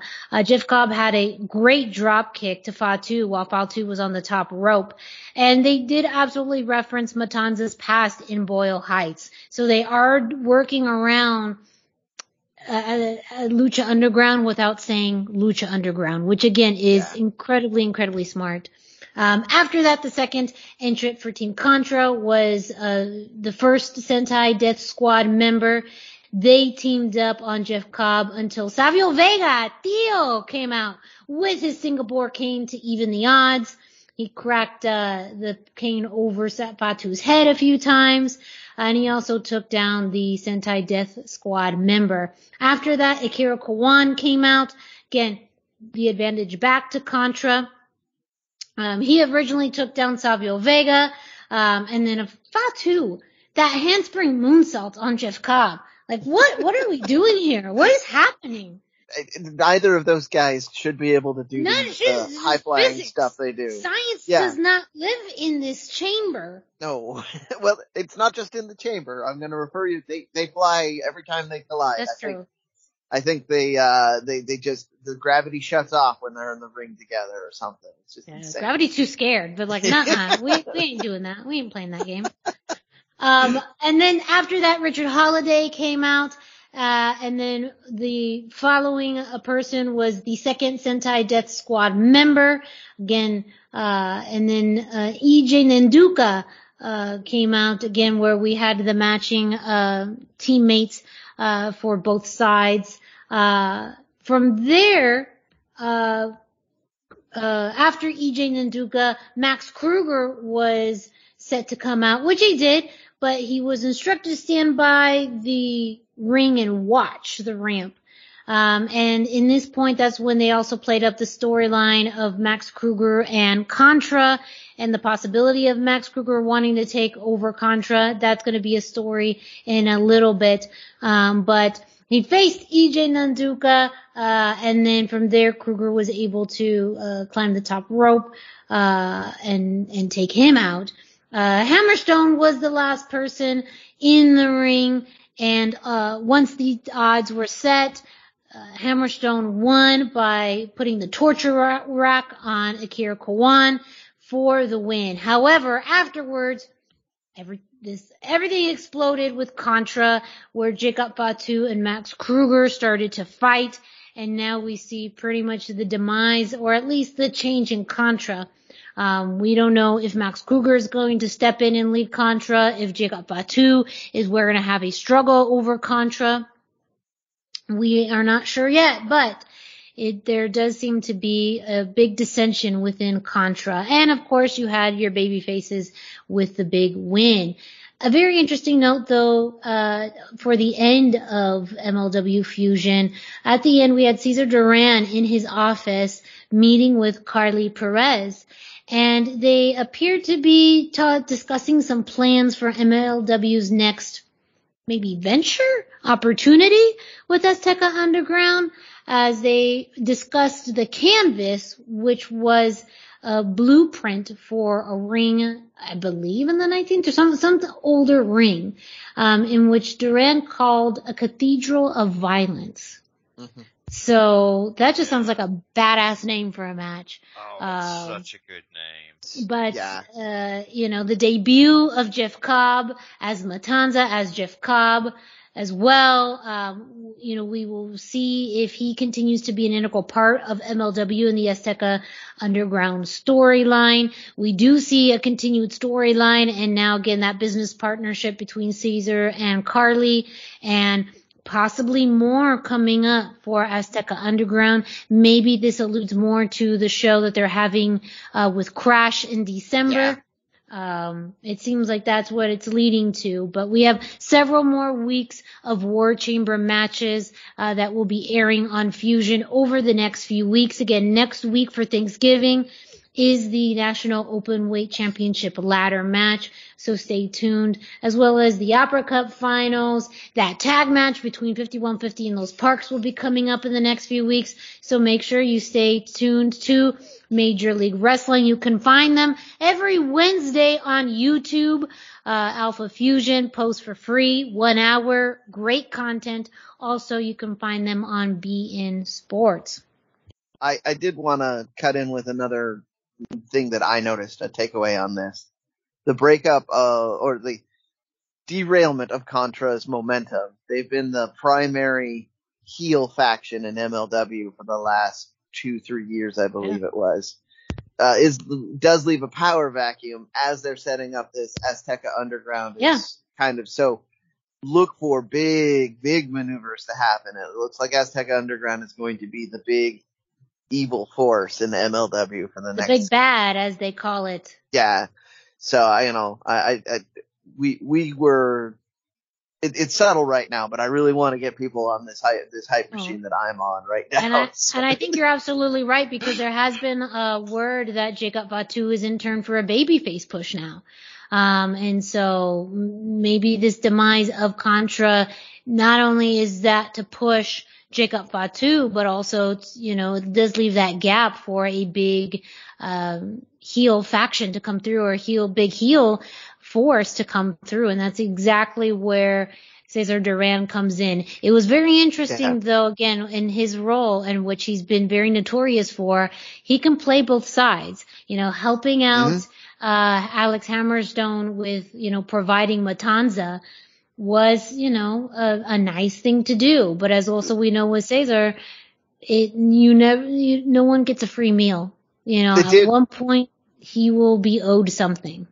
They did repeatedly refer to that as a deal with the devil. So, mm-hmm. you know, you're getting something good now, but, uh, at some point that favor is going to come due. So, yes. yeah, lots of interesting storytelling. I'm looking forward to these next few episodes. That Dallas taping, I think, is going to be really huge because hmm. that'll be yeah. right around the same time as they're doing the the crash taping, so there will be a lot of momentum going forward. So. Well, that leads us to the weekly segment you know, you love. It's This Week in Lucha Libre History with Dusty.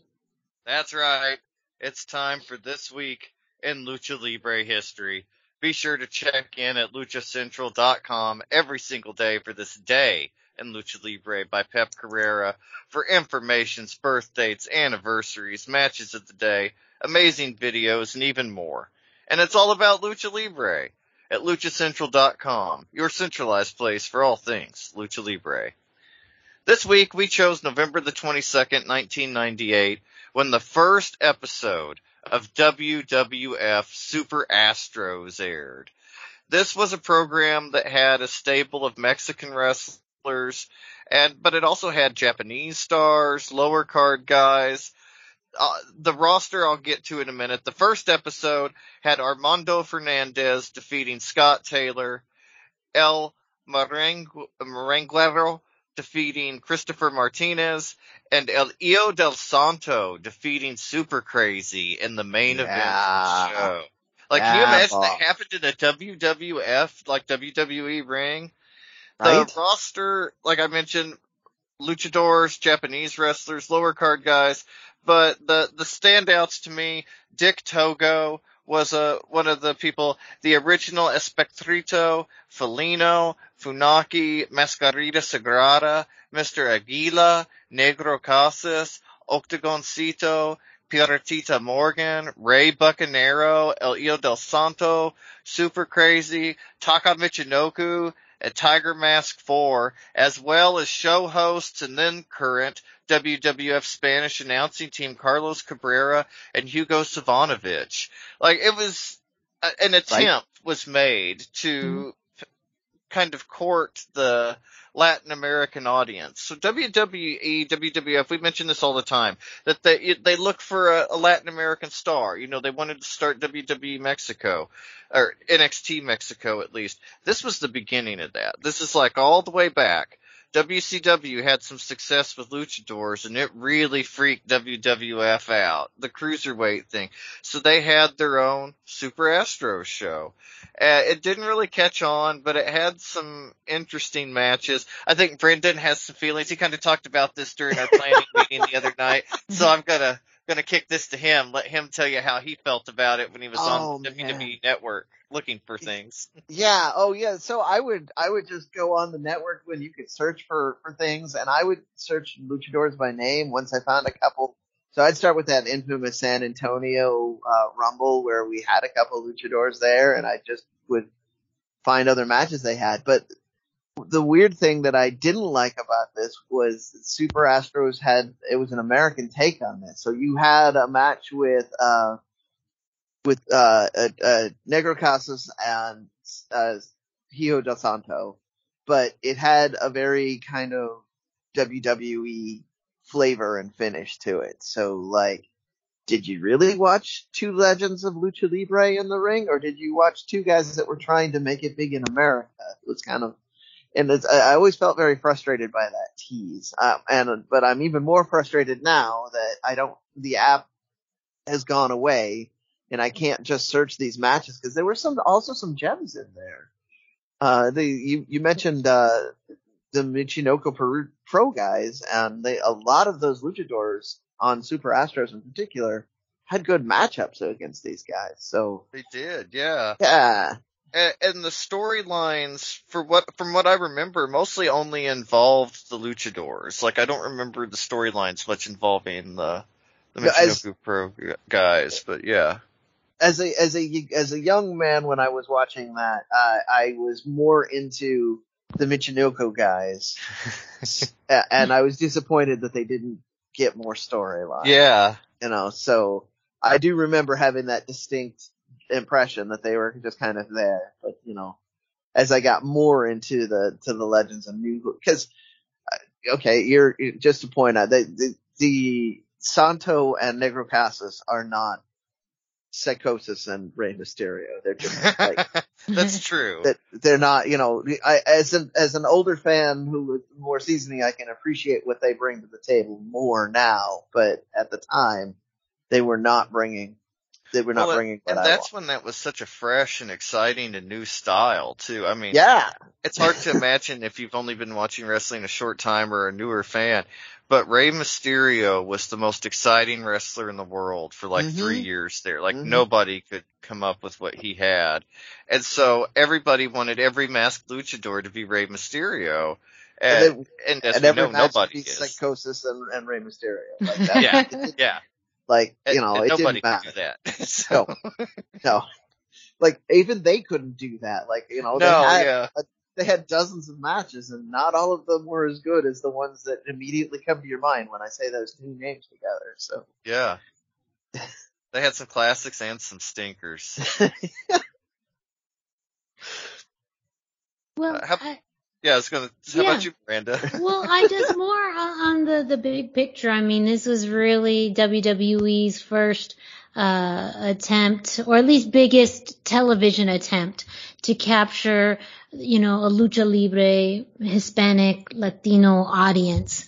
And, you know, I feel like they utilized all the right people, but I think that's also the struggle where too at this time in WWE, you have a lot of storylines and you just don't have the wrestling. You know, you had to find that balance. And I think that's where maybe some of the struggle was with this, um, that they were great matches, but people, especially during this time frame, were more entertained by stories and, you know, when you can't carry that through for a multitude of reasons, you know, some of it isn't necessarily traditional in lucha libre. A lot of it was the language barrier, you know, um, and a lot of it would have been a time commitment to invest in building things when their main priority was what they were producing on Raw and SmackDown every week. So, you know, I feel like in theory it had a, a great place. I think in something like now, this is almost like a predicate something like a 205 live, yeah. you know, where this, you know, the Super Astros could, you know, walk so, so 205 live could run type of thing. Um, and, but I think that it did show that there is an audience for this type of wrestling. It just oh, isn't much. something that is as popular, uh, to a mainstream audience. But I mean, I think that the card here is incredibly stacked. I mean, oh my gosh. one, yeah, like the fact that it was just kind of on this off, like here's our Super Astros, and you're like, but wait, this could, you know, be a, a AAA show or a CMLL show, you know? Yeah. And so that to me was kind of the surprise in looking at this and the way that it, it was structured in the in the luchadors that was, uh, you know, on um, the this episode, this debut episode. Oh yeah, this episode was was absolute fire. Like again, you're gonna get ups and downs because WWE was struggling with that right mix, but they were on to something with this first episode. Yeah, for all this and more, check in, like we mentioned, luchacentral.com, your place for all things Lucha Libre. And Brendan, can you let our listeners know what else they can find on luchacentral.com? Well, if you're listening to this and you haven't visited luchacentral.com, it really is time to do it. LuchaCentral.com is the online home for Lucha Libre where you can get all of the top news in English and in Spanish. Find the best curated video content and original content not seen anywhere else. Find when Lucha Libre events will be happening in your area. Find photo galleries from top photographers covering Lucha Libre around the world. A place to have your voices heard from weekly polls to annual awards seen and read by top executives in all of the major lucha libre promotions across the globe. And here it is, the coup de grace. It's free. Can't beat that price. So there you go. Go to luchacentral.com, your centralized place for all things lucha libre. Brendan, you have some ROH news this week. Yeah, so I mean, we made it sound like ROH is dead already, but they're still going. They are still filming stuff, uh, and uh, they will be going all the way through till January. Uh, 12-11 is their last physical show, which, in which they will be wrapping up with the last of their TV matches, and then, uh, then they will be doing, they will still be showing ROH on TV, but it will be more like a best of until the, the return sometime next year. Uh, so we had, we had, uh, the, the, the match that I, I, I previewed weeks ago. They finally got around to showing the Bandito versus Alex Zayne match for, for the championship. This was Alex Zayne's opportunity that he won at a recent pay-per-view.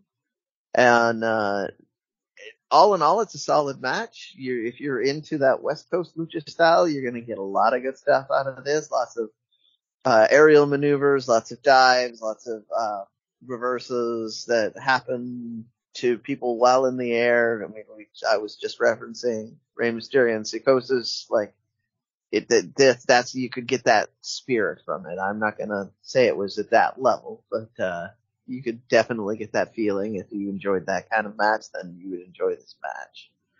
They also had the Honor for All event on Honor Club, so their their exclusive event that I mentioned a, a little bit ago.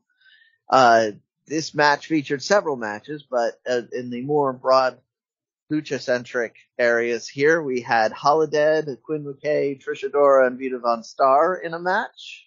Holidead came out on top on that. You had Jonathan Gresham and Brody King and kind of a clash of styles, but I will remind people Brody King is luchador and can go. Uh, I mean, that was that, I was ecstatic to see that one.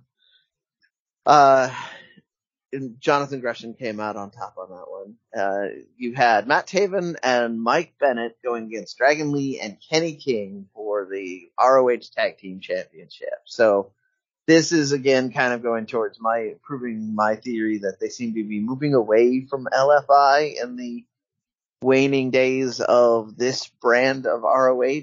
Um, the uh, OGK, the original Kingdom of Matt Taven and Mike Bennett, did come out on top when they took the titles off of Dragon Lee and Kenny King, and Kenny King is now being more positioned for a singles push. So we're probably not going to see the rematch at or before Final Battle.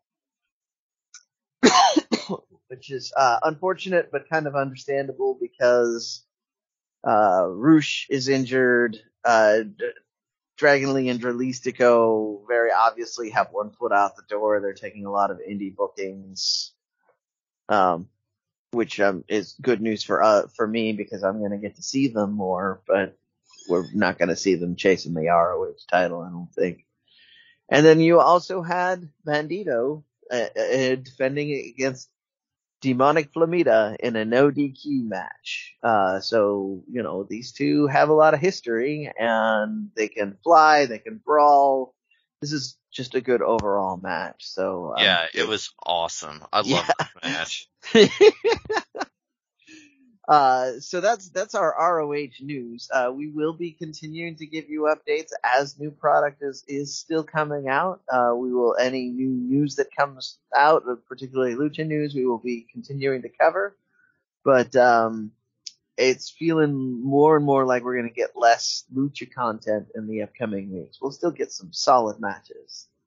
So I still highly recommend doing it, and and I will still say Nine ninety nine for a month of ROH will get you this honor for all and access to their library. Well, it's still uh, ROH's library, which means you can go back and watch a ton of great Lucha Libre content for that ten bucks.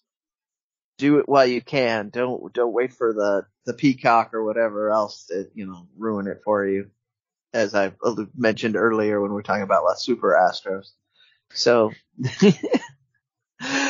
ROH. Uh, that's the ROH for this week. And Brendan, you also have some CMLL news for us. Yes. Uh, so th- this started. We, we, talked earlier about it, so I'm just going to start right there. We talked about Jeff Cobb, and he and TJP have been announced for a show at Arena Mexico now. So.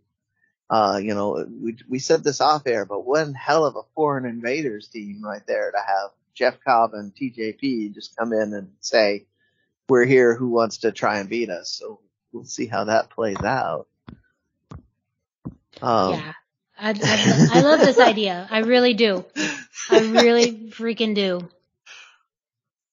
Uh, so we had a show, uh, the, on the 12th at Arena Mexico, which had some title changes. So I'm going to go and, and a couple other sort of uh, things happening. So, uh, Atlantis Jr., Gran Guerrero, and Ultimo Guerrero were in a Relevos Increíbles against Euforia, Magisto, and Volador Jr. So, uh, the Guerreros did wind up winning this. At the end of it, they did ask Atlantis Jr. to, to rejoin them, to reform Las Guerreros de la Atlantia.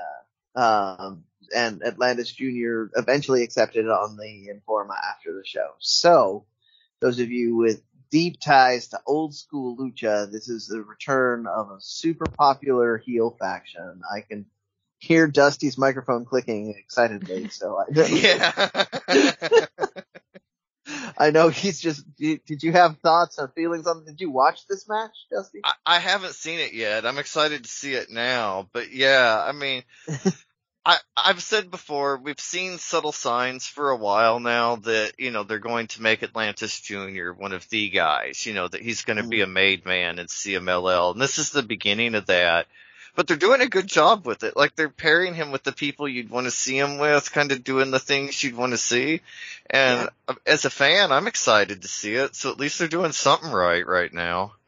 They're doing a really good job of making the best of what they've got at this moment. Like I don't, I'm, we've had a lot of not great news about CMLL, but with the people, when they're putting on shows, they're at least putting a good foot forward when they're putting on shows. It's just they're kind of behind the scenes stuff and uh you know they they uh they were going for a while where they were just kind of just throwing matches out there because with kind of cynically thinking people were going to keep showing up, but they seem to be to your point, you know.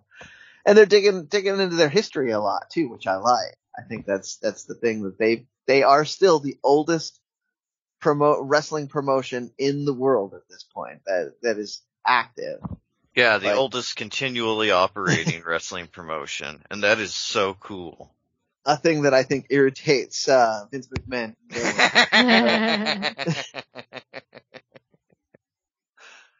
also on this card, you had uh, Hechicero defending his title for the first successfully against Barbaro Cavernario CMLL Heavyweight Championship uh, that he won recently, first successful title defense.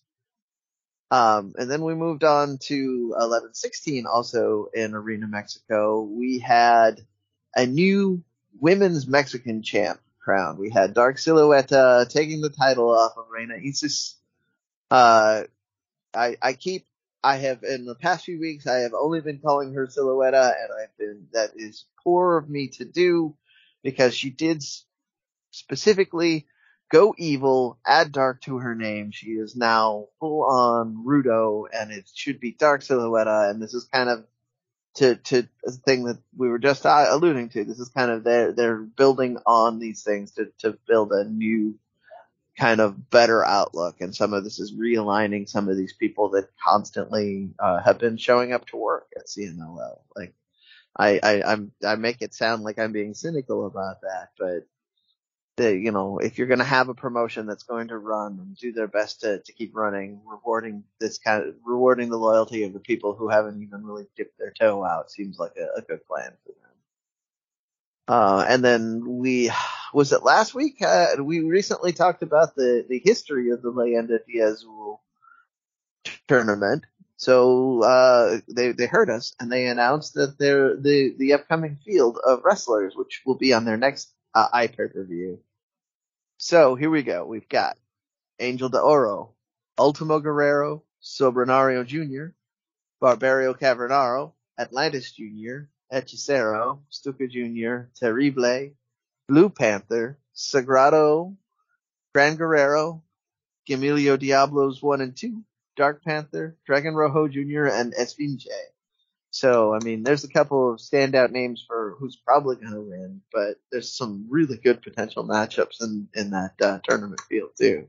So that's uh, the 1126 Leyenda de Azul show. It will be iPay-per-view, which means it's only going to be live, so you have to be able to, to tune in and catch it. But as always, uh, if you need help navigating the Ticketmaster Mexico site in order to buy that, feel free to reach out to me.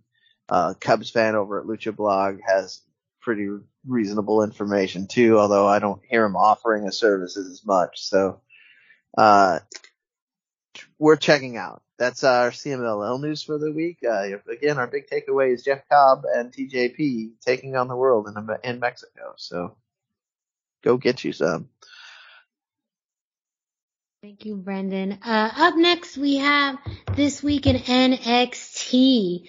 First off, I'm going to start off with a very interesting storyline that's been developing within Legado del Fantasma, specifically with Elektra Lopez and Xyon Quinn. Last week, Elektra Lopez defeated Erica Yan, and afterwards, uh, she invited uh, Xyon Quinn to join Legado de Fantasma, or to join Legado de Fantasma. Um, you know, he uh, you know, the, Xyon Quinn decided to uh, not accept the invitation and was, you know, supposedly jumped by uh, Legado. Uh, this week we had Xyon Quinn versus Andre Chase, and after he won, um, Joaquin Wilde and Raul Mendoza struck again. This time with a returning Santos Escobar. Elektra came back, or Elektra came as well to say that no one said no to her before um, Santos uh, used the choke slam uh, on Xyon Quinn. So it's a very interesting storyline development. It looks like we will be getting uh, Xyon Quinn versus Santos Escobar, which I think would be a, a great uh, match. It's just an odd way how we got here, especially since we've not seen Santos Escobar over the past few weeks. Elektra Lopez has kind of stood in the place of being the leader.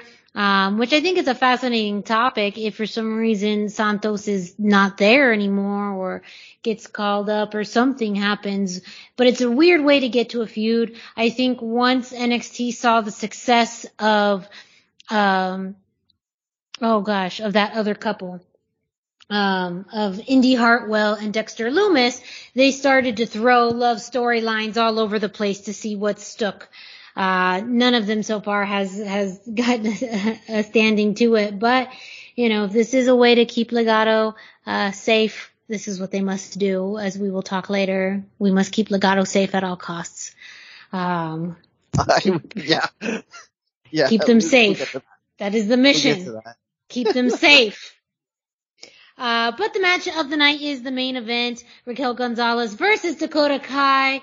Uh, this match was brewing after the events of Halloween Havoc. The match started off hot with Raquel landing a big clothesline on Dakota Kai and a series of kicks and punches in the corner. They ended up on the outside where Raquel swung Dakota into the barricade. And I just loved how Raquel did her trash talk in Spanish. Yeah. It is very much appreciated and loved. She is real good with her trash talk and her yelling, but I especially love when she throws in the Spanish. Um, Dakota was able to turn the tables uh, with a big kick to the face uh, uh, to Raquel on the side apron. However, Raquel was able to regain control, but the pendulum swung back in Dakota Kai's favor as she ducked a big spear from Raquel, which sent her into the steel post. After uh, a, a kick, to, running kick to the outside, um, Dakota got some uh, momentum back, back in the ring. Um, however, a little bit later on, Dakota Kai brought out the shovel that she used at Halloween Havoc on the back of Raquel. However, Raquel was able to avoid it by kicking Dakota in the leg. Raquel got her hands on the shovel and just about when she was going to use it, Toxic Attraction came out and saved a Dakota Kai, causing a disqualification in the match. However, not too long after that, Cora Jade came out to help out uh, with the save. She's had some somewhat of a feud with Dakota Kai as well, and Toxic Attraction. Um, and then Zoey Stark came out with crutches, which you know Toxic Attraction kind of laughed off until we saw Io Shirai come out. Zoey Stark handed her one of her crutches, and uh, Io Shirai just used that on everyone in the ring. And in the final seconds of NXT, we hear Io Shirai yell over the microphone, War Games. Uh, not, you know, Steven Regal, William Regal, uh, but it's a pretty damn good War Games, um, charged moment. So I will take it. So it looks like we will be getting the team of Raquel Gonzalez, Cora Jade, and Io Shirai versus Toxic Attraction and Dakota Kai. We don't know who that fourth person will be. I'm sure we'll find out soon. But I do feel like this is a very interesting turn of events. Whereas in the last War Games, we saw Raquel Gonzalez pin Io Shirai. And that was a big turning point in uh, Raquel's career where we knew that pin meant big things for Raquel Gonzalez. And so now we see them on the same team, possibly for war games. So how things have changed, uh, how, how much time, you know, passes. But, um, I think it's a great war games, really the most charged war games we have right now um, the one with the biggest feud, the biggest rivalry coming in. So I'm sure we'll get more information about War Games as we talked about last week with possibly happening on the men's side. But we have the table set for the women's War Game match.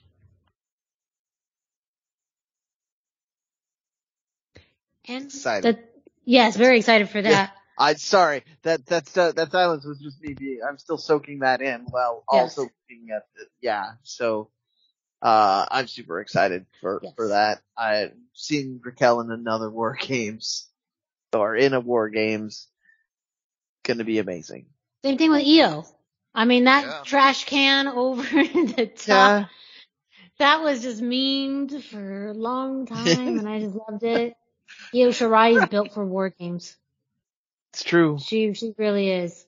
So it is a shame that Zoey Stark won't be um, participating. She did confirm um, over social media that she had an ACL tear. She is out. Um, so who that fourth member will be, we will wait and see. But don't forget to check out your NXT results on luchacentral.com. We got them each and every week for you.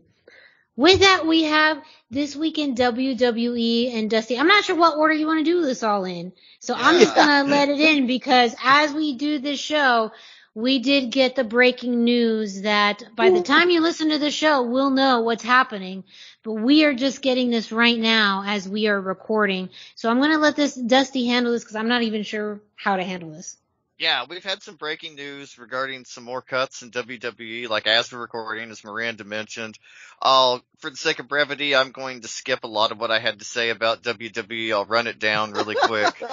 Um, on SmackDown, Los Lotharios, Angel Garza and Humberto Carrillo defeated Shinsuke Nakamura and Rick Boogs. Angel got the pin on Intercontinental Champ Nakamura, not on Boogs. I think that's a strong sign Vince has plans for Angel.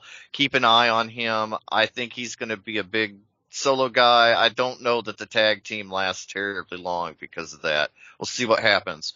On Raw, we had Zelina Vega defeating Nikki Ash. Two minute and 45 second match. Zelina won with the code red after a Carmella run in. Bobby Lashley defeated Rey Mysterio. Uh, so much to say. Uh, Scrap Daddy Adam Pearce replaced Rey with Austin Theory for the Survivor Series team after the match. One of the shittiest story choices going Right, on in just- WWE this Yeah, year. Let, we'll just jump into that real quick because that is the logic on this has made no sense. And this is why people get mad at WWE. Like, I understand this because literally one week you say someone can't be on a team because they're not a world champion. Then the next week you replace them with someone who is not a world champion either. Yeah, it's Sorry. That's, no, it's completely ridiculous. I just and WWE's made a lot of bad choices this year, but this is one of the worst. I mean, it's really saying something that's just, just terrible.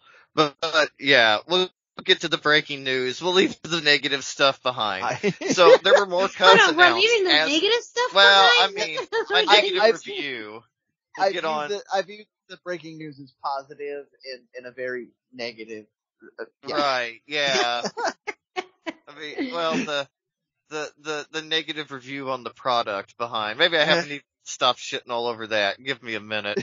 But Sean was- Ross Sapp from Fightful announced, uh, as we're recording, like we said, that WWE has released Jaxson Ryker, which seems like an obvious choice, uh, Shane Thorne, Drake Maverick, Tegan Knox, John Morrison, you know, Johnny Mundo of Interest Us, yeah. and uh, Hit Row was obviously devastated.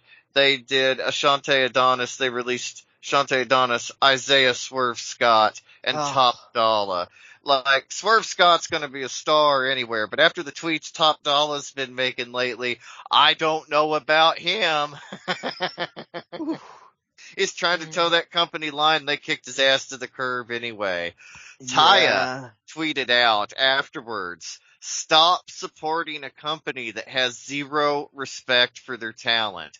If you love pro Uh-huh. wrestling, spend your money on the hundreds of other alternatives. This is wrong. Yes. Ethically, as employers, they do not care about us. They don't care about talent or fans. Nope. Eh. They we, we uh, we've gone on we've they've gone on record on saying they don't care about fans. I still point out that they have people who have WWE in their name whose job it is to be a backstage executive on Twitter saying things like it doesn't matter what we do, you're going to watch anyway, so shut up. Mhm. Like that's, Yeah. I mean, you know, like that should tell you everything you need right there. That they, they're telling you to shut up and sit down uh, instead of caring about the product. The way that, I mean, they don't seem to understand that it is an interaction that is generated by passion and love, and they're killing it. They're just smothering the the whole relationship. And, um, yeah. I, I could not support Taya's statement more. I, I, for a long time said, Yeah. uh, uh, it, uh, one of when a, a couple of our Lucha Central writers have on their personal blogs done, gone off on this too. They've said many times over, WWE is not a product that should be supported right now. They are making bad choice after bad choice, and they're only getting away with it because they're they view themselves as too big to fail. So, yeah. Uh, And, Uh, and I- it's an, uh, no, no, I was just gonna uh, agree with you know. Again, I continue to scratch my head at what WWE is doing. You know, um, I mean, talk about trimming the fat, but this is now, a, you know, a cycle, and you just wonder what what is the meaning behind all of this? Is this more of a business decision? Is this more I mean, we did see with the revamp of NXT 2.0, are they truly streamlining their talent? And in a lot of ways, we saw in general in the world of business, companies simplifying their process flow and workflows. We see that more on the back end, but now this is one of the first times we see that on the front end. That are they really streamlining and having this is how we're going to develop talent from now on. Bam, bam, bam. And if you don't fit these parameters or this you know, I'll call it parameters because I, it's still somewhat unconfirmed, you know, as to what exactly they're looking for. What are the parameters of someone? But it does seem like mo- less is more with them now. Um, and anyone that doesn't fit anything, but it also, you know, they're, they're going to let go. But then you also see, you know, Hit Row, who just got called up to SmackDown. And yeah, it just just- weeks ago. that, and so it just Yeah. seems like they just didn't even get the chance. Never got the chance. And they, They were so good did. in NXT. hmm Well, and, And- and yeah. to Denise Salcedo said this on her Twitter. They were they they fit right in with with SmackDown. They were going to you know, uh, and yeah. Anyway, uh, I'm I, I'm gonna say it again. I'm really sorry that this happened to you, Shane. I know this was a big big dream for you. So you know, you're gonna do great wherever you go. I think it was a big dream for everybody. Mhm. Taya, Oh. you know, big dream of hers was to go to WWE. Yeah. For like 18 and a half years, if you were a, like a pro wrestler, the end all be all was WrestleMania and WWE. Yep. And now there's an alternative and people aren't afraid to say they're disillusioned. hmm Yeah, no, and that's true. I just I I personally have talked to to pe- certain people. That's why I, I can. Yeah. you know, Yeah. Well, and again, I mean, both Nautaya and John Morrison, you know, also this, um, this sense of, you know, the other shoe to drop to have this happen to both of them in such a short amount of time too is just really Right. Yeah. So- crazy. Morrison wasn't a shock to me. They hadn't been doing anything really. He came back to be the Miz's sidekick. That storyline didn't go anywhere, and I mean, it, I can't see John, Johnny Morrison, Mundo, whatever you want to call him. Johnny Dynamite. had- Dynamite. Uh, yeah, Johnny Dynamite? Johnny Drip Drip. I mean, you know, we could just keep going all night. But uh, I don't see him being happy with his direction, so I, I I feel like he probably was pushing to to go. Uh, yeah, once Ty you know, left for sure. Somebody fired my wife, yeah. I'd be out the door. yeah. And he, he didn't. He's not losing anything because they he no. wasn't even really appearing on TV regularly. And when he was, it was to look stupid so somebody else who they are going to fire in two weeks could have their three week push. So, and it's kind of easy to forget now too that after he was fired by WWE the first time, he went out on the indies and you know, he really proved himself and made himself and he became one of the highest earning stars on the indies. Mm-hmm. I mean, going all the way back to the beginning of the show, thinking about that AAA wish list, that yes, wish list may have gotten a little longer. I, I, so. I cannot see them not adding Johnny Mundo back for at least a one-off match. Yeah. That's yeah. Just, he was like, such a great heel in AAA. Yeah. I mean, just the best. Yeah. Uh, well, Dusty, thank you for sharing that breaking news. Make sure you follow uh, luchacentral.com for more information. And of course, this show for the latest news and information regarding WWE and anything else that happens. We will be talking more about it in the upcoming weeks. Very quickly, ending the show on Impact Wrestling, a few notes to keep tab of. We do have Turning Point this weekend. Before we get to that though, I do want to mention a change that's happened with Turning Point based off of something that happened this week on Impact Wrestling. Steve Maclin faced Laredo Kid in this match. If Steve Maclin won, he would be added to the triple, or he'd be added to uh, the X Division Championship match between Laredo Kid and Trey Miguel, in which he did win. So now we have a triple threat match uh, between Laredo Kid, Steve Maclin, Trey Miguel for the X Division Championship. Um, you know, still going to be a great match. Uh, this one in particular, uh, from the notes I've been able to see, was a another great match for Laredo Kid and his presence and impact. Uh, and then one for Steve Maclin to kind of show off his versatility in the ring as well. Also happening this week at Turning Point, Chelsea Green will be facing, uh, or has become, yeah, uh, she is, she will be facing, uh, Jordynne Grace, uh, t- for the Digital Media Championship. She became the number, the new number one contender earlier this week, and they are going to be facing off at the Turning Point pre-show this Saturday. Uh, also, we will have Mickie James face Mercedes Martinez. This will be Mickie James' uh, first major title defense of the Knockouts Championship since winning it. And Mercedes Martinez got this opportunity after winning the Knockouts Knockdown uh, tournament. Uh, the tag team championships will be on the line. The Good Brothers versus Bullet Club, uh, Chris Bey, uh, and, uh, Hikuleo. And then we have, of course, the Knockouts Tag Team Championships match, The Inspiration versus Decay. The Impact World Championship will be defended Moose versus Eddie Edwards.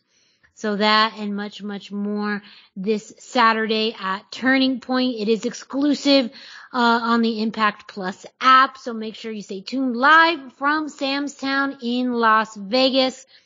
I will definitely be keeping an eye out on that X Division Championship match and of course the Knockouts Championship match. I feel unfortunate because I feel like I know who's going to win and I feel like it's not a good utilization of Mercedes Martinez. I think, you know, they, they really could do more with her. And when you think about, you know, who would thrive now as Knockouts champion, someone in a newer role could be it. Who knows? Maybe this is, uh, you know, the surprise in a way to transition into a new champion with Mercedes Martinez. However, you know, just gonna leave it at that. But, you know, trying to end things off on a good note. At the end of this week's Impact, uh, it was announced that Wrestle House will be returning next week. So far tagged to appear is Rosemary, Johnny Bravo, Havoc, Crazy Steve, Johnny Swinger, Madison Rayne, Caleb Konley, and more. And when we think about the end of the last Wrestle House, we saw Taya Valkyrie being taken away in handcuffs for the attempted murder of Johnny Bravo. Wouldn't it be grand to have Wrestle House return? Now I know they've already filmed some of these, but damn it, just reshoot it to have the return of Taya Valkyrie at Wrestle House. Back from the slammer. Yeah, out on parole. Out on parole. That would be a mm-hmm. hilarious tie-in or acknowledgement maybe to Wrestle House. I don't know how they would incorporate it, but Wrestle House is coming back next week. So if you love campiness, if you love silly stuff, you know, make sure you check out Wrestle House. Wrestle House is a gem of the wrestling community and it must be cherished for what it is. And uh, again, you never know who's going to appear at Wrestle House, especially now with the world of wrestling being the wild, wild west, so unpredictable. Yeah if anyone's going to show up in a random place, it's going to be at Wrestle House. So, uh, that is it for this week Impact Wrestling, and that is this week's episode of the Lucha Central Weekly Podcast. Thank you so much for listening to this week's show. We cannot thank you enough for supporting us uh, and being a part of this show. Do not forget to check out luchacentral.com, your centralized place for all things lucha libre. You can follow Lucha Central on social media at Lucha Central on Facebook and Instagram and at Lucha Central.com on Twitter. You also have the YouTube page that has hours of content, including matches, and interviews that you cannot find anywhere else. While you're at it, go ahead and follow us on social media. Dusty, where can our listeners find you? I am on Facebook at facebook.com slash Dusty Murphy, and I am on Instagram at Dusty Murphy. And Brendan, where can our listeners find you? I am 321 T-shirt guy. Uh, that's the number 321 and T-shirt guy is all spelled out. I am on Facebook, I'm on Instagram, and I'm all over the Twitters. And me, Miranda Morales. You can find me at the hashtag Miranda, hashtag spelled out on Instagram and Facebook, no Twitter. Don't forget if you are listening to us through your favorite podcast streaming platform like iTunes, Google Play, Spotify, go ahead and subscribe, rate, and review. Subscribe so that way you get a notification every time a new episode of the Lucha Central Weekly podcast drops. You can leave us a five star rating and leave us a review. Let us know your thoughts on the show, things we should cover, things we shouldn't cover, things you want to know more about, things you want to know less about. Uh, please make sure to reach out to us also as well on social media. That goes for you. If you are an independent wrestling promotion, luchador, uh, fan, anything. We love dog. to support dog. Yeah. Panda. Uh, well, maybe not panda. Let's let's not go too crazy. uh, make sure you reach out to us. We love to support independent wrestling. We dedicate really a good portion of this show to talk about independent wrestling. We are all fans and advocates and part of independent wrestling in our own areas. Uh, and it is just important that we continue to shine a spotlight to independent wrestling where we see the past, present, and future. Um, it is a integral part of pro wrestling, but especially lucha libre, um, as lucha libre promotions all over the United States um, should be getting the recognition that they deserve for showcasing amazing talent um, and bringing lucha libre to audiences all throughout the United States. Uh, with that, I'm just going to throw that plug in for Wrestling with Unicorns, Martin Carrillo. The interview is still available online and you should check out Wrestling with Unicorns. Uh, that is one of his biggest missions with Wrestling with Unicorns is to promote uh, wrestling promotions all over by highlighting talent and matches and moments that make you feel like you are there um, and really also promote the wrestlers and give them the opportunity to flourish and work in places all over the U.S. and even the world. So a big thank you to Martin for speaking with us with the work that he does uh, with Wrestling with Unicorns. And again, just make sure to support your independent wrestling promotions any way that you can. Uh, and we love to do that here on the Lucha Central uh, weekly podcast. So make sure you send that information to us. We will be back with you soon. So for Dusty Murphy and Brendan Barr, I'm Miranda Morales. Thank you all so much. And we'll be back with you soon.